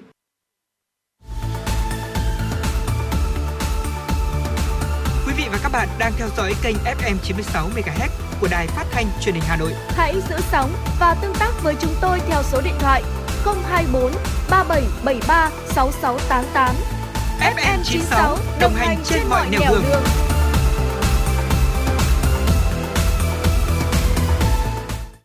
Thưa quý vị và các bạn, năm 2021, cả hệ thống chính trị thị xã Sơn Tây đã tập trung vào công tác phòng chống dịch COVID-19, song song với thực hiện các nhiệm vụ chính trị quan trọng khác. Bí thư thị ủy Sơn Tây Trần Anh Tuấn cho biết, tiếp thu chỉ đạo của thành phố, Sơn Tây đã và đang tổ chức thực hiện các chương trình, kế hoạch công tác, quyết tâm xây dựng và phát triển thị xã xứng đáng là trung tâm văn hóa xứ đoài. Tính đến nay, thị xã Sơn Tây vẫn giữ vững là vùng xanh an toàn, những ca dương tính với SARS-CoV-2 ngoài cộng đồng đều được điều tra dịch tễ, truy vết, cách ly kịp thời. Thực hiện chỉ đạo của Trung ương và thành phố, thị xã đã khẩn trương triển khai thích ứng an toàn, linh hoạt, kiểm soát hiệu quả dịch COVID-19, tiếp tục duy trì 686 tổ COVID-19 cộng đồng, duy trì mô hình tổ liên gia tự quản, sẵn sàng kích hoạt 17 trạm y tế lưu động. Đáng chú ý, thị xã đã triển khai mô hình nơi cư trú an toàn tại 118 thôn tổ dân phố, 940 cụm dân cư, gần 37.500 hộ gia đình. 176 nhà trọ, triển khai mô hình chợ, siêu thị, cửa hàng tiện lợi an toàn phòng chống dịch. Toàn thị xã đã tiêm được hơn 180.000 mũi vaccine phòng COVID-19, trong đó có hơn 98% mũi 1, hơn 94% mũi 2 và riêng người từ 50 tuổi trở lên được tiêm mũi 2 đạt 86,5%. Nhờ kiểm soát tốt dịch bệnh, thị xã vẫn duy trì tăng trưởng kinh tế từ đầu năm 2021 đến nay với tốc độ tăng tổng giá trị sản xuất trên địa bàn đạt 9,9%. Cơ cấu kinh tế chuyển dịch theo hướng tích cực. Thị xã đã được công nhận hoàn thành nhiệm vụ xây dựng nông thôn mới, có một xã đã hoàn thành xây dựng nông thôn mới nâng cao. Thu ngân sách đến ngày 15 tháng 11 đạt hơn 341 tỷ đồng, bằng 98% dự toán thành phố giao. Tỷ lệ hộ nghèo còn 0,2% anh Nguyễn Hoàng Long, chị Hà Thị Hương Giang, người dân thị xã Sơn Tây và ông Hoàng Trung Thành, Phó Chủ tịch Ủy ban nhân dân xã Kim Sơn, thị xã Sơn Tây cho biết. Hôm nay thì tôi đi làm thủ tục khai sinh cho cháu ờ, sinh lần đầu. Thì ờ, đến đây cũng thấy các anh chị ở bộ phận tiếp nhận thì cũng rất là vui vẻ, hướng dẫn cũng rất nhiệt tình. Và hiện tại thì đến đây thì cũng thấy bộ máy về máy móc rồi trang thiết bị cũng rất là hiện đại. Thủ tục cũng làm rất là nhanh chóng, rất dễ dàng mặc dù khai sinh lần đầu đấy nhưng mà các anh chị hướng dẫn và máy móc thì cũng làm rất là đơn giản nên tôi cũng đã có thể thực hiện được ngay. Tôi ra đây để à, chứng thực cái đăng ký kết hôn Thì à, trong khi vào đến à, bộ phận một cửa thì tôi thấy rằng là các đồng chí bộ phận một cửa rất là nhiệt tình, hướng dẫn công dân Ờ, tận tình và hoàn thiện cái hồ sơ rất là nhanh chóng và hoàn trả ờ, cho công dân ờ, tạo điều kiện thuận lợi nhất được cho công dân việc là nắm bắt rồi sử dụng thành thạo công nghệ thông tin trong việc giải quyết thủ tục hành chính đối với người dân là nội dung này đối với chúng tôi còn hạn chế. Thì đa số là chúng tôi phải cử rồi bố trí cán bộ rồi để hướng dẫn trực tiếp với người dân. Vì đây là nội dung mới, nên là à, chúng tôi cũng phải xác định là nội dung này là phải làm dần dần từ từ Nếu Sơn Tây chúng tôi được lên thành phố thì giờ chúng tôi sẽ phát huy được những những cái mà lợi thế của Sơn Tây chúng tôi có. Ví dụ như là về cái vấn đề du lịch, làng cổ Đường Lâm này và tức là thành cổ Sơn Tây và khu di tích Tiền Và thì ờ, nhân dân chúng tôi tức là nó cuộc sống nó thật các đồng chí là rất là tốt mà chúng tôi cũng rất là mong Thật ra là một công dân tôi cũng rất mong mỏi là chúng ta làm sao khi lên được thành phố chúng ta sẽ phát triển được phát triển mạnh mẽ hơn về cái văn hóa xứ đoài. Nhưng chúng tôi cũng mong là à, thị ủy Sơn Tây rồi ủy ban dân thị xã Sơn Tây cũng phải kêu gọi đầu tư để làm sao những cái khu làng nghề những khu công nghiệp phát triển chung để tạo cái động lực phát triển cho thị xã Sơn Tây. Tại cuộc làm việc giữa Thành ủy Hà Nội với Ban Thường vụ Thị ủy Sơn Tây, thị xã Sơn Tây đã nêu 19 kiến nghị với thành phố gồm 6 kiến nghị chung và 13 kiến nghị cụ thể liên quan đến khu vực làng cổ Đường Lâm, chính sách đặc thù đối với khu xử lý rác thải Xuân Sơn, công tác quy hoạch xúc tiến đầu tư, quản lý đất đai, môi trường đô thị và đầu tư xây dựng cơ bản. Trong đó, thị xã tiếp tục kiến nghị tái lập thành phố Sơn Tây trên cơ sở quy hoạch đô thị vệ tinh Hòa Lạc và quy hoạch đô thị vệ tinh Sơn Tây đầu tư đường vành đai 5, tiếp tục triển khai dự án đầu tư xây dựng đường Hoàng Quốc Việt kéo dài. Ghi nhận đánh giá cao tình hình kết quả công tác xây dựng đảng, phát triển kinh tế xã hội, phòng chống dịch COVID-19 của thị xã Sơn Tây thời gian vừa qua, Bí thư Thành ủy Đinh Tiến Dũng cũng biểu dương những mô hình hay, cách phòng chống dịch COVID-19 sáng tạo hiệu quả của thị xã. Theo Bí thư Thành ủy, thị xã Sơn Tây là đô thị lâu đời, trung tâm của văn hóa xứ đoài, có bề dày truyền thống lịch sử, có vị trí chiến lược về quân sự, quốc phòng, có lợi thế là đầu mối giao thông. Thị xã còn có lợi thế gắn với khu công nghệ cao Hòa Lạc, Đại học Quốc gia Hà Nội. Tiềm năng phát triển của thị xã không nhỏ, nhưng tận dụng khai thác đến nay chưa đạt yêu cầu. Phát triển kinh tế, thu ngân sách chỉ tiêu đạt cao, nhưng con số còn nhỏ, chưa tương xứng với tiềm năng, vị thế của thị xã. Đồng chí Đinh Tiến Dũng yêu cầu cấp ủy đảng chính quyền, cán bộ và nhân dân thị xã Sơn Tây cần nhận thức sâu sắc hơn những giá trị tiềm năng của quê hương, quyết tâm thay đổi từ tư duy đến hành động trong cán bộ và nhân dân, siết chặt kỷ cương, nâng cao trách nhiệm cá nhân, nhất là người đứng đầu, khơi dậy ý chí, quyết tâm, dám nghĩ, dám làm, dám chịu trách nhiệm để thúc đẩy phát triển. Bí thư Thành ủy Đinh Tiến Dũng cho biết. Cái khu vực này nó vẫn phải chức năng là đô thị, là văn hóa, là lịch sử, là du lịch nghỉ dưỡng và trọng tâm vẫn là phải có phố cổ. Mình phố cổ đây mình có, rồi làng cổ mà lõi nó vẫn là văn hóa, là lịch sử, là sinh thái, thậm chí cả là tâm linh. Nếu mở rộng ra thì tôi nghĩ đây là thế mạnh. Mà thế mạnh thì phải giữ chứ, phải phải phải bảo tồn chứ, phải phát huy chứ. Tôi báo đồng chí tôi là vùng quê mà có thể nói là đổi đời từ du lịch. Trên tôi thấm thía kiểu cái chuyện này. Sáng nay đi Ba Vì, giờ về Sơn Tây. Tôi thấy là tiềm năng là rõ rồi. Vấn đề là tổ chức thực hiện thôi. Đồng chí Đinh Tiến Dũng nhấn mạnh Ban Thường vụ Thị ủy Sơn Tây phải tập trung chỉ đạo để đẩy mạnh công tác quy hoạch, đảm bảo quy hoạch phải đi trước một bước, trong đó lấy cốt lõi động lực phát triển của thị xã trong những năm tới là những giá trị văn hóa, lịch sử, sinh thái tâm linh. Nhấn mạnh ý nghĩa, giá trị to lớn của văn hóa đối với sự phát triển, Bí thư Thành ủy đề nghị thị xã Sơn Tây nghiên cứu, khơi thông những giá trị phi vật thể của văn hóa xứ đoài thành những sản phẩm cụ thể, từ đó gìn giữ, bảo tồn, nhân rộng, phát triển mạnh mẽ ngành kinh tế du lịch. Trong quá trình đó, nhà nước phải là trung tâm tạo ra cơ chế, môi trường để thu hút các nguồn lực xã hội hóa thực hiện. Trước mắt, cùng với sự hỗ trợ giúp đỡ của thành phố, thị xã phải phát huy nội lực, tập trung đầu tư, tạo đột phá về hạ tầng, phát triển kinh tế xã hội, thiết chế văn hóa, hạ tầng du lịch, tạo động lực cho thị xã phát triển.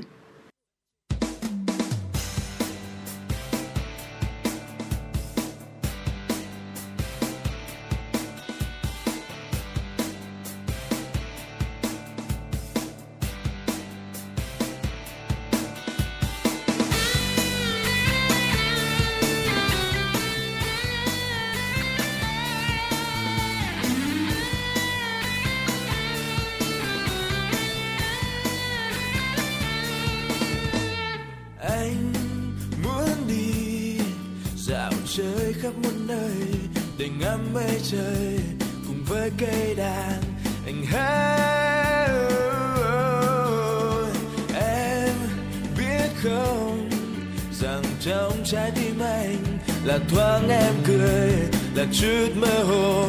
Hà Nội. Là gió mơn man bồi hồi là nắng ấm áp bồi hồi là mái tóc em là phố quanh co bàn cờ, là tiếng giao đêm vẫn thơ. Là một chiều lang thang tình cờ, gặp nụ cười em trao là một chiều ngây ngô tìm về. Bước chân em người giữa đời này. Hồ gươm vẫn đây vẫn cùng gió cùng bay ngắm chờ ngày ai khiến em ra xa có hay? Dừng chân lãng du nghe giọt nắng nhẹ rơi bên đời. Ôi, bao nhiêu dấu quanh đây chợt níu bóng ai quay về?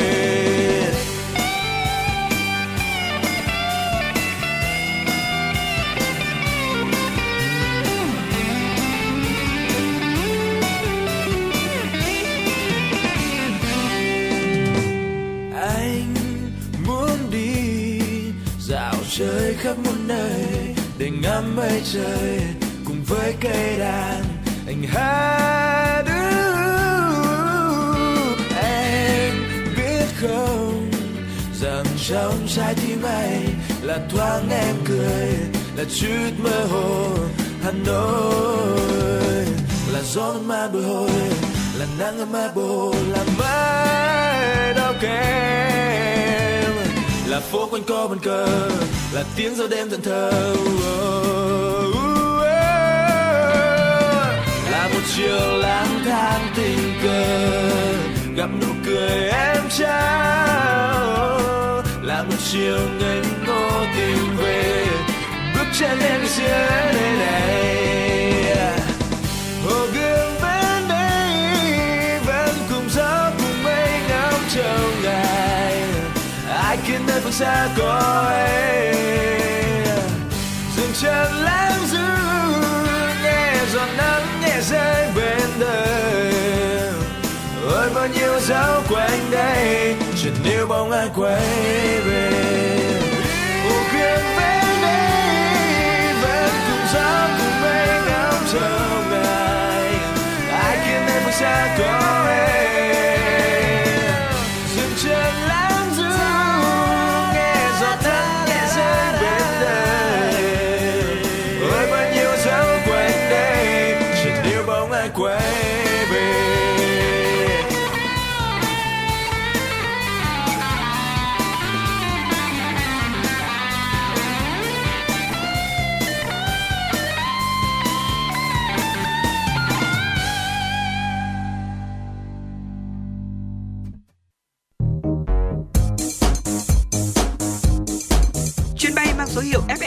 FM96 đang chuẩn bị nâng độ cao. Quý khách hãy thắt dây an toàn, sẵn sàng trải nghiệm những cung bậc cảm xúc cùng FN96.